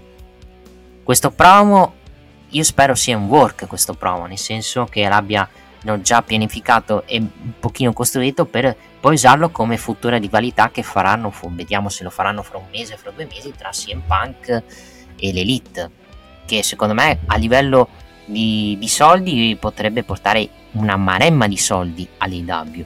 Però se, eh, se, se CM Punk e l'Elite non chiariscono, credo che qui sorgono dei problemi. E sinceramente io spero che CM Punk dopo questo promo non, non, non li più perché sennò se continua a sparare merda con l'Elite credo che la questione uh, ten, temo possa scoppiare ancora di più di quanto stia scoppiando in EW e possa essere secondo me un problema per la federazione. Uno dei motivi per cui la CM Punk non caccia, sì, più che CM Punk, l'AW non caccia CM Punk perché CM Punk porta soldi, porta discussione e porta soprattutto ascolti ed è stato uno dei motivi per cui la, l'AW lo ha messo a Collision per far fare tanti ascolti a, a Collision che è praticamente il secondo show dell'AW sperando che non, ripeto, io spero non faccia la fine di Rampage che poi dopo un anno si stanchino di pusharlo come show importante praticamente. Questo è. Comunque il promo di CM Punk ragazzi è palesemente una frecciatina diretta all'elite anche perché lui dice ditemi se sto dicendo bugie cioè, poi, ok, ha creato, ha dato delle fecettine di GF, di vabbè, di ci sta anche perché CM Punk non ha mai perso la cintura. Io spero sinceramente che risolvano questo problema. Promo comunque molto bello, quello non si discute. La mia speranza è che questa cosa sia un work, nel senso che CM Punk alla fine e l'Elite possano trovare un accordo e poi si vada a, al, al, dream match che voglio vedere i fan di CM Punk e anche i fan dell'Elite tra l'Elite contro la stable di CM Punk. Anche per far fare soldi a tutti e due e per eh, chiudere questo discorso che è un discorso tra bambini secondo me. Infatti CM Punk nel bene e nel male sposta, sposta gli ascolti dell'AW non avere CM Punk in quelli collision eh, io non sono sicuro che Collision uh, farebbe gli ascolti che fa. Adesso non abbiamo quali ascolti perché usciranno credo lunedì gli ascolti di Collision, però io mi aspetto che almeno l'un milione lo raggiungono, perché se fanno 800-900 mila è un pochino deludente con CM Punk.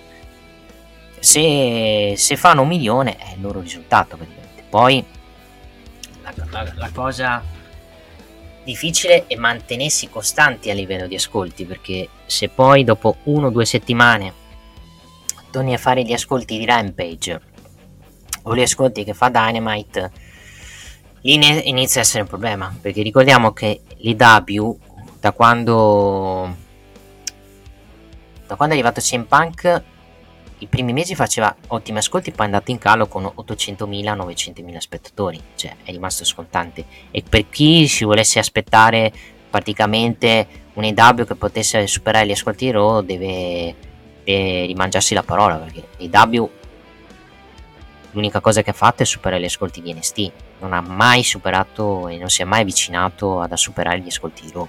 E non parliamo anche di quelli di SmackDown che da eh, superare gli ascolti SmackDown anche in chiaro è praticamente impossibile, cioè devi praticamente andare anche te in chiaro se vuoi superare gli, gli ascolti di SmackDown. Vabbè, a parte questi discorsi, promo è stato molto pungente CM Punk, un buon promo secondo me da parte del West di Chicago che l'ho visto anche abbastanza in forma, anche a livello fisico. Il, la capigliatura è praticamente la capigliatura che aveva da Hill nel periodo 2012-2013. Se lo girano Hill, secondo me fanno solo che bene perché CM Punk in questo momento funziona meglio da heel che da face. E il personaggio adesso che è stanco di essere gentile non mi dispiace. E spero lo possano usare poi per cercare di pusharlo e chi lo sa se non ha poi problemi fisici tipo problemi alla tendine, problemi alla gamba eccetera eccetera magari con calma proporlo come sfidante al titolo del mondo. Ovviamente questo potrà succedere solo se quando NJF avrà perso la cintura almeno che non vuoi fare una roba che volevi fare secondo me se CM Punk non avesse fatto questa stronzata di fare il double turn ovvero NJF lo giri face e CM Punk lo giri heel rendendo un top face NJF in quanto CM Punk è più stronzo di lui, praticamente. Però io sinceramente non so se vorrà farla l'AW sta cosa. Anche perché in NGF sinceramente funziona meglio da stronzo che da buono. Poi, chi lo sa, magari anche visto che fra più o meno di 5 mesi scade il contratto di NGF, eh, per cercare di dargli stimoli a NGF in EW magari cerchi di proporlo come top face. E secondo me potresti farlo se hai di fronte un top heel che può essere uno come CM Punk che ricordiamo in WWE è stato il top heel numero uno del periodo tra 2012 e 2013 per contrastare la tirannia di John Cena praticamente. Quindi secondo me potrebbe, secondo me potrebbe anche molto molto funzionare CM Punk uh, da heel in, uh, in questo 2023 importante avere le idee chiare è importante soprattutto uh, quali piani, capire quali sono i piani per CM Punk. Proporlo alla Face vedendo che è mezzo che nelle altre arene, che non sia in Chicago, è fiscatissimo, credo sia molto rischio. Rischia di fare la fine di Roma Reigns del 2015 che veniva fiscato in tutte le arene. Se CM Punk viene fiscato in tutte le arene, l'IW deve girarlo il perché deve calvacare l'onda di CM Punk odiato perché praticamente prende il controllo a, in mano tutta la federazione perché praticamente senza lui non fa niente l'IW.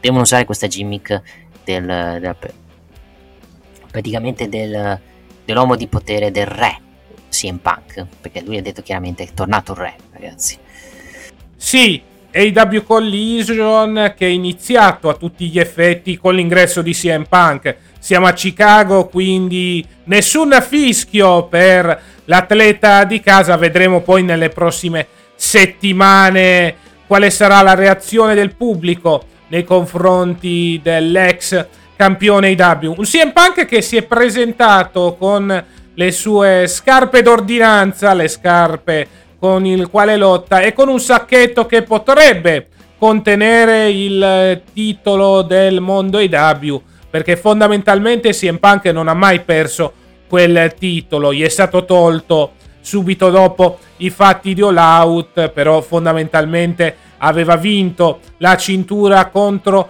John Moxley. Per il resto, puoi amare o odiare CM Punk, però dal punto di vista del carisma al microfono è praticamente intoccabile. Mi è piaciuta molto una battuta che ha detto l'atleta di Chicago, ovvero sia che lui aveva parlato con eh, il CEO di Warner Bros. che lo aveva definito One Bill Feel, ovvero sia un articolo unico in mezzo a vari lottatori tutti uguali. Ogni riferimento agli Young Bucks è puramente casuale. Quindi Diciamoci la verità, un CM Punk eh, che come al solito quando ha il microfono va a briglia sciolta e non si è fatto problemi, specialmente in questa prima puntata di Collision, non si è fatto problemi a sfottere Omega e Bucks. Poi vedremo se ci sarà un accordo per eh, lavorare tutti insieme e cercare di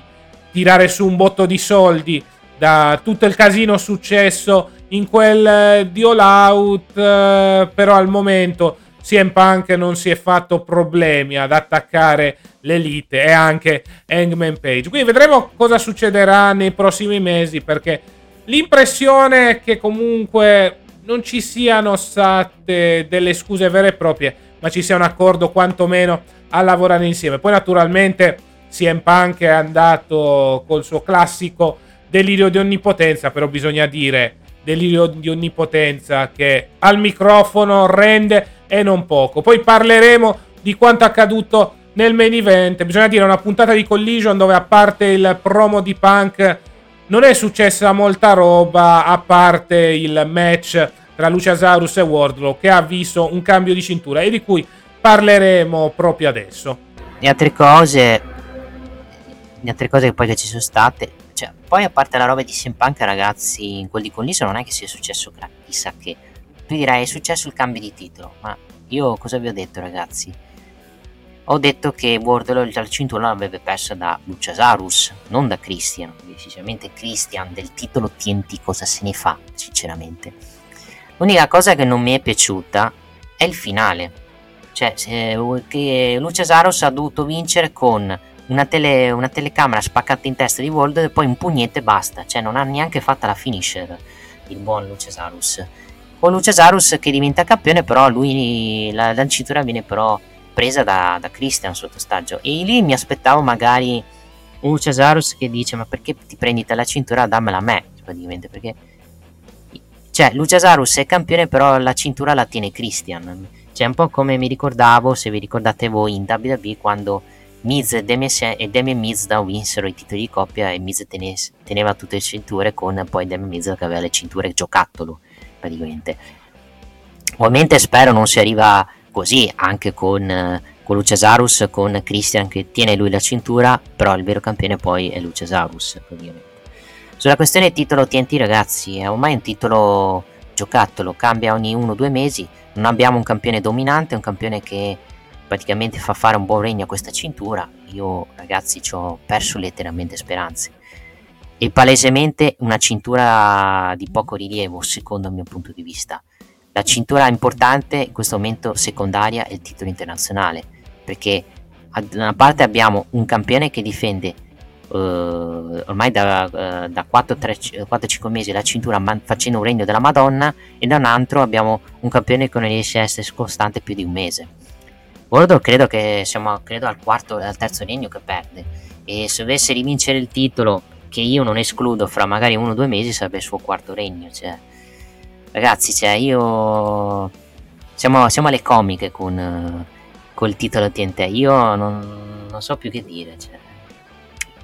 se, vogliamo, se, devo dire tante, se, devo, se devo dire tante cose credo che arrivano le, le bestemmie su, sulla questione titolo TNT sinceramente Vince Luciasaurus, match non è stato neanche niente di che, sinceramente. Match normalissimo.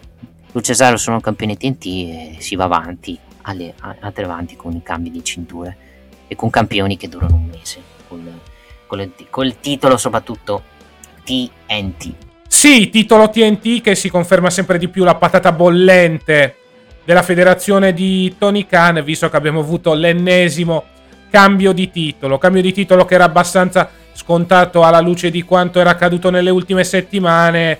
Finale sporco con Christian Cage che aiuta Luciasaurus a conquistare la cintura. Un Christian Cage che però subito dopo il match si prende la cintura e dice di aver vinto lui il titolo TNT, quando invece non è così. Situazione particolare che potrebbe portare ad una serie di dissensi tra il dinosauro e il suo manager. Per il resto non era stato un brutto match, però questo finale lascia molti dubbi sul futuro della cintura.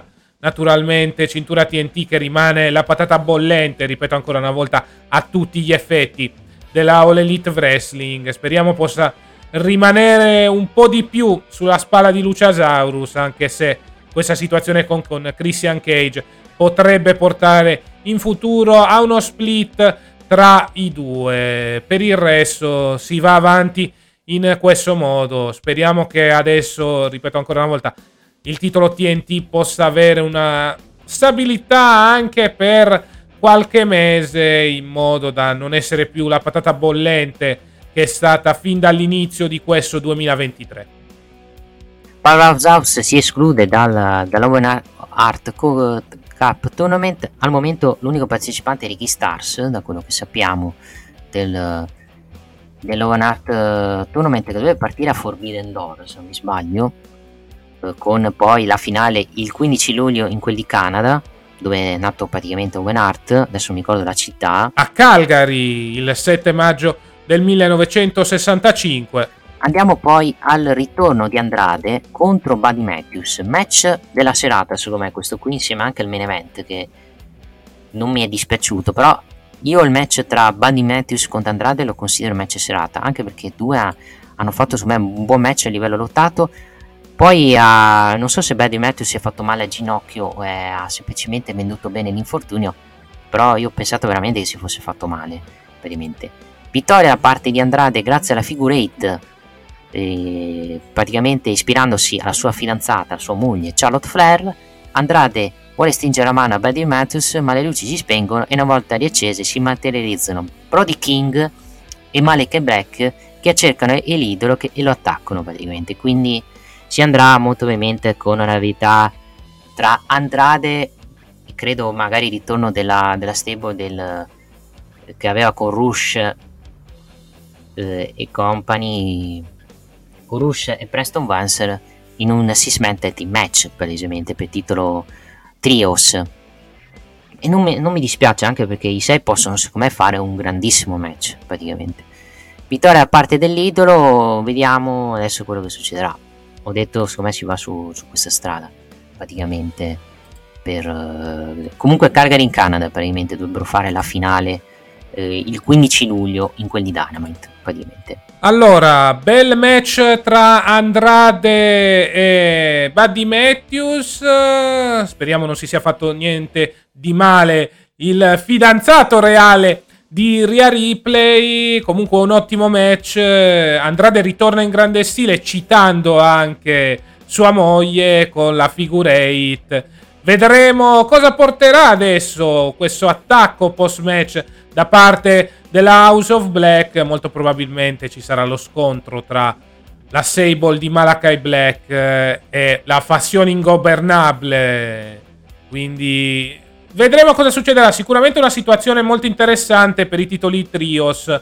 Un po' di freschezza anche per la divisione sotto questo punto di vista. Finalmente l'House of Black eh, dovrebbe avere degli avversari degni di nota. Allora, poi uh, andiamo avanti. C'è una regia che manda in onda il filmato dedicato al ritorno di Scorpio Sky. Io pensavo poi dal filmato che Scorpio Sky combattesse poi, perché c'è scritto Scorpio Sky tra poco combatte. Lì c'è stato credo un botch palese della regia dell'IW che lì siccome ha sbagliato un po' con le immagini perché quello che doveva tornare a combattere non era Scorpio Sky, era Miro. Lì con me è stato palesemente un errore da parte della regia dell'IW. Andiamo al match squash, Miro batte in maniera netta Tony Nese nonostante l'interferenza di Mark Sterling con la, la Matcha King e la Game Over che portano poi a far cedere Tony Nese nel match lì non c'è niente da discutere. Torna finalmente Miro a combattere, vittoria netta da parte del wrestler bulgaro. Sì, ritorna in grande stile per Miro che in pochi minuti squascia Tony Nese, un Miro che anche lui sembra essere in grande forma dopo la lunga pausa. Vedremo cosa combinerà in quel di Collision. Andiamo poi al match di coppia. Le Outcast perdono contro William Knight e Sky Blue con uh, William Knighter che si riprende e, spa- e, e, diciamo usa lo spray in faccia ai danni di Tony Storm e ai danni di Ruby Soul che permette poi la Sante Sui da parte di Sky Blue per il pin di 1, 2, 3 e la vittoria da parte di Sky Blue William Knighter quindi la faida andrà di nuovo avanti highlights anche del match il, la vendetta della madre che stavolta colpisce con dei schiaffi potentissimi sia Ruby Soul che Tony Storm. Bellissima sta cosa praticamente. Però io dico che il match che doveva vincere è quello femminile quello per il titolo femminile però palese che non volevano far finire subito il regno a Tony Storm e hanno dato questa vittoria contentino in questo tag team match contro contro le, tutte le due dell'Outcast. Vediamo se andranno avanti anche perché Sky Blue ha pinnato però Rubiso, quindi teoricamente Sky Blue potrebbe chiedere un rematch dicendo magari bandendo le Outcast, però vediamo se lo faranno, se lo faranno questa cosa. Ho sinceramente i miei dubbi che lo facciano questa cosa. Sì, tag team match dove Sky Blue si prende una parziale vendetta nei confronti delle Outcast con gli schiaffoni della madre di Sky Blue e anche un'interferenza involontaria dello spray con Tony Storm che colpisce involontariamente Tony Storm. Vedremo cosa succederà nelle prossime settimane. Comunque le Outcast continuano a, tra virgolette, essere la Sable dominante in virtù anche della vittoria del titolo da parte di Tony Storm. Vedremo cosa succederà nelle prossime settimane. Se continueranno la faida con Sky Blue e Willow Nightingale oppure se interverranno Britt Baker e Jamie Hater. Da ricordare anche la situazione ancora incerta per quanto riguarda Saraya, assente da diverse settimane. Vedremo quando ritornerà e soprattutto se ci sarà una motivazione riguardo a questa assenza. La regia manda in onda filmato dedicato a Ricky Stars che annuncia di partecipare all'Open Art Cup Tournament Dopo un black pubblicitario regia manda in onda il filmato dove Jeff Jagger sfida Mark Bisco per match singolo in quel di Dynamite che, ci, che vedremo, che, che ne parleremo settimana prossima. Poco dopo fanno il loro ingresso gli Acclaimed e i Billy Gunn, i quali vengono intervistati da Tony Schiavone ed Eddie S, dove Maskcaster e Anthony Bowers affermano di voler essere acclamati in ogni show dell'Elite Wrestling per poi concludere il segmento potrebbe sinceramente un angle evitabilissimo che si poteva, fare in altre puntate. Andiamo al main event, trios match di Team FTR, ovvero CM Punk, Dash Everd e Cash Wagner che battono il Bullet Club, ovvero Samoa Jay White e Juice Robinson con una GTS di CM Punk ai danni di Juice Robinson. Match molto bello, mi è piaciuto anche il momento del faccia a faccia su ring tra CM Punk e Samoa Joe, segno che è appena iniziata la verità. Come CM Punk su ring non l'ho, non l'ho visto così acciaccato, ha fatto anche delle buone manovre, l'ho visto anche in forma il, re, il resto di Chicago. Match anche abbastanza divertente anche perché poi c'è stata quella parte dove c'è stata Coquilina Clutch e Danny CM Punk con uh, Dash Everett bloccato prima da Juice Robby con, uh, a bordo ring e, e, da, e, poi l'altro Scott Dawson che era stato bloccato praticamente Cash che era stato bloccato scusate da Jay White e lì ho pensato un attimo che potessero perdere gli, il CIM FTR. Poi non è stato così perché alla fine poi alla disperata sono riusciti a, a bloccare la, la cochina clutch e alla fine CM Punk ha pinnato Juice Robinson con prima eh, la mossa finale dei, dei, FTR e poi la GTS da parte de, di CM Punk per la, sua vittoria. Match molto bello, un, un, un buon avvettino da parte di CM Punk, ok che è stato un CS Man che lo ha molto limitato sul ring, nel senso gli ha fatto far poco, però non ha fatto una brutta figura CM Punk secondo me il match insieme al match tra Andrade Idol e Buddy Matthews uh, è il match della serata il match della serata è sicuramente Andrade Idolo contro Buddy Matthews però anche CM Punk anche Six ha fatto secondo me la sua porca figura sì, un buon main event di Collision. CM Punk, nonostante l'attire, non è sembrato acciaccato perché quell'attire lo usò i primi tempi nei W in quanto aveva ancora un po' di ruggine da togliere dopo tanti anni fuori dal ring, però comunque un ottimo incontro, un incontro buono con ottime combinazioni che conclude a tutti gli effetti questa prima puntata di Collision su TNT. Quindi vedremo quali saranno le evoluzioni nelle prossime settimane. Questa settimana è stata più una puntata incentrata sul ritorno di CM Punk in quel di Chicago. Questa è Collision, gli ho dato 7 allo show, ha fatto una buonissima prima puntata mostrando un, i pregi di uno show che potenzialmente poté, tra virgolette, tenere il livello di Dynamite. La speranza, secondo il mio punto di vista, è che non si perda strada facendo come è successo con Rampage, ragazzi. Ma le premesse, secondo me, sono ottime. Infatti, secondo me, cose che vi recupero di Collision sono il promo di CM Punk il match tra Andrade Idolo contro Buddy Matthews e il main event. Il resto potete anche skippare, anche il segmento del claim a collision che cazzo è servito, a parte fare il season me e basta. Cioè. Un segmento sinceramente inutile, inutile perché non è servito letteralmente a nulla. Ricordiamo che Collision al momento si può vedere solo su Fight TV alla sezione AW Infatti questa settimana sul suo Instagram Salvatore Torrisi ha detto che al momento l'accordo per trasmettere Collision su Sky non c'è, però vedremo nei prossimi mesi se si riuscirà a trovare una risoluzione di questa situazione. Collision comunque verrà citato durante le puntate di Dynamite su Sky Sport Arena.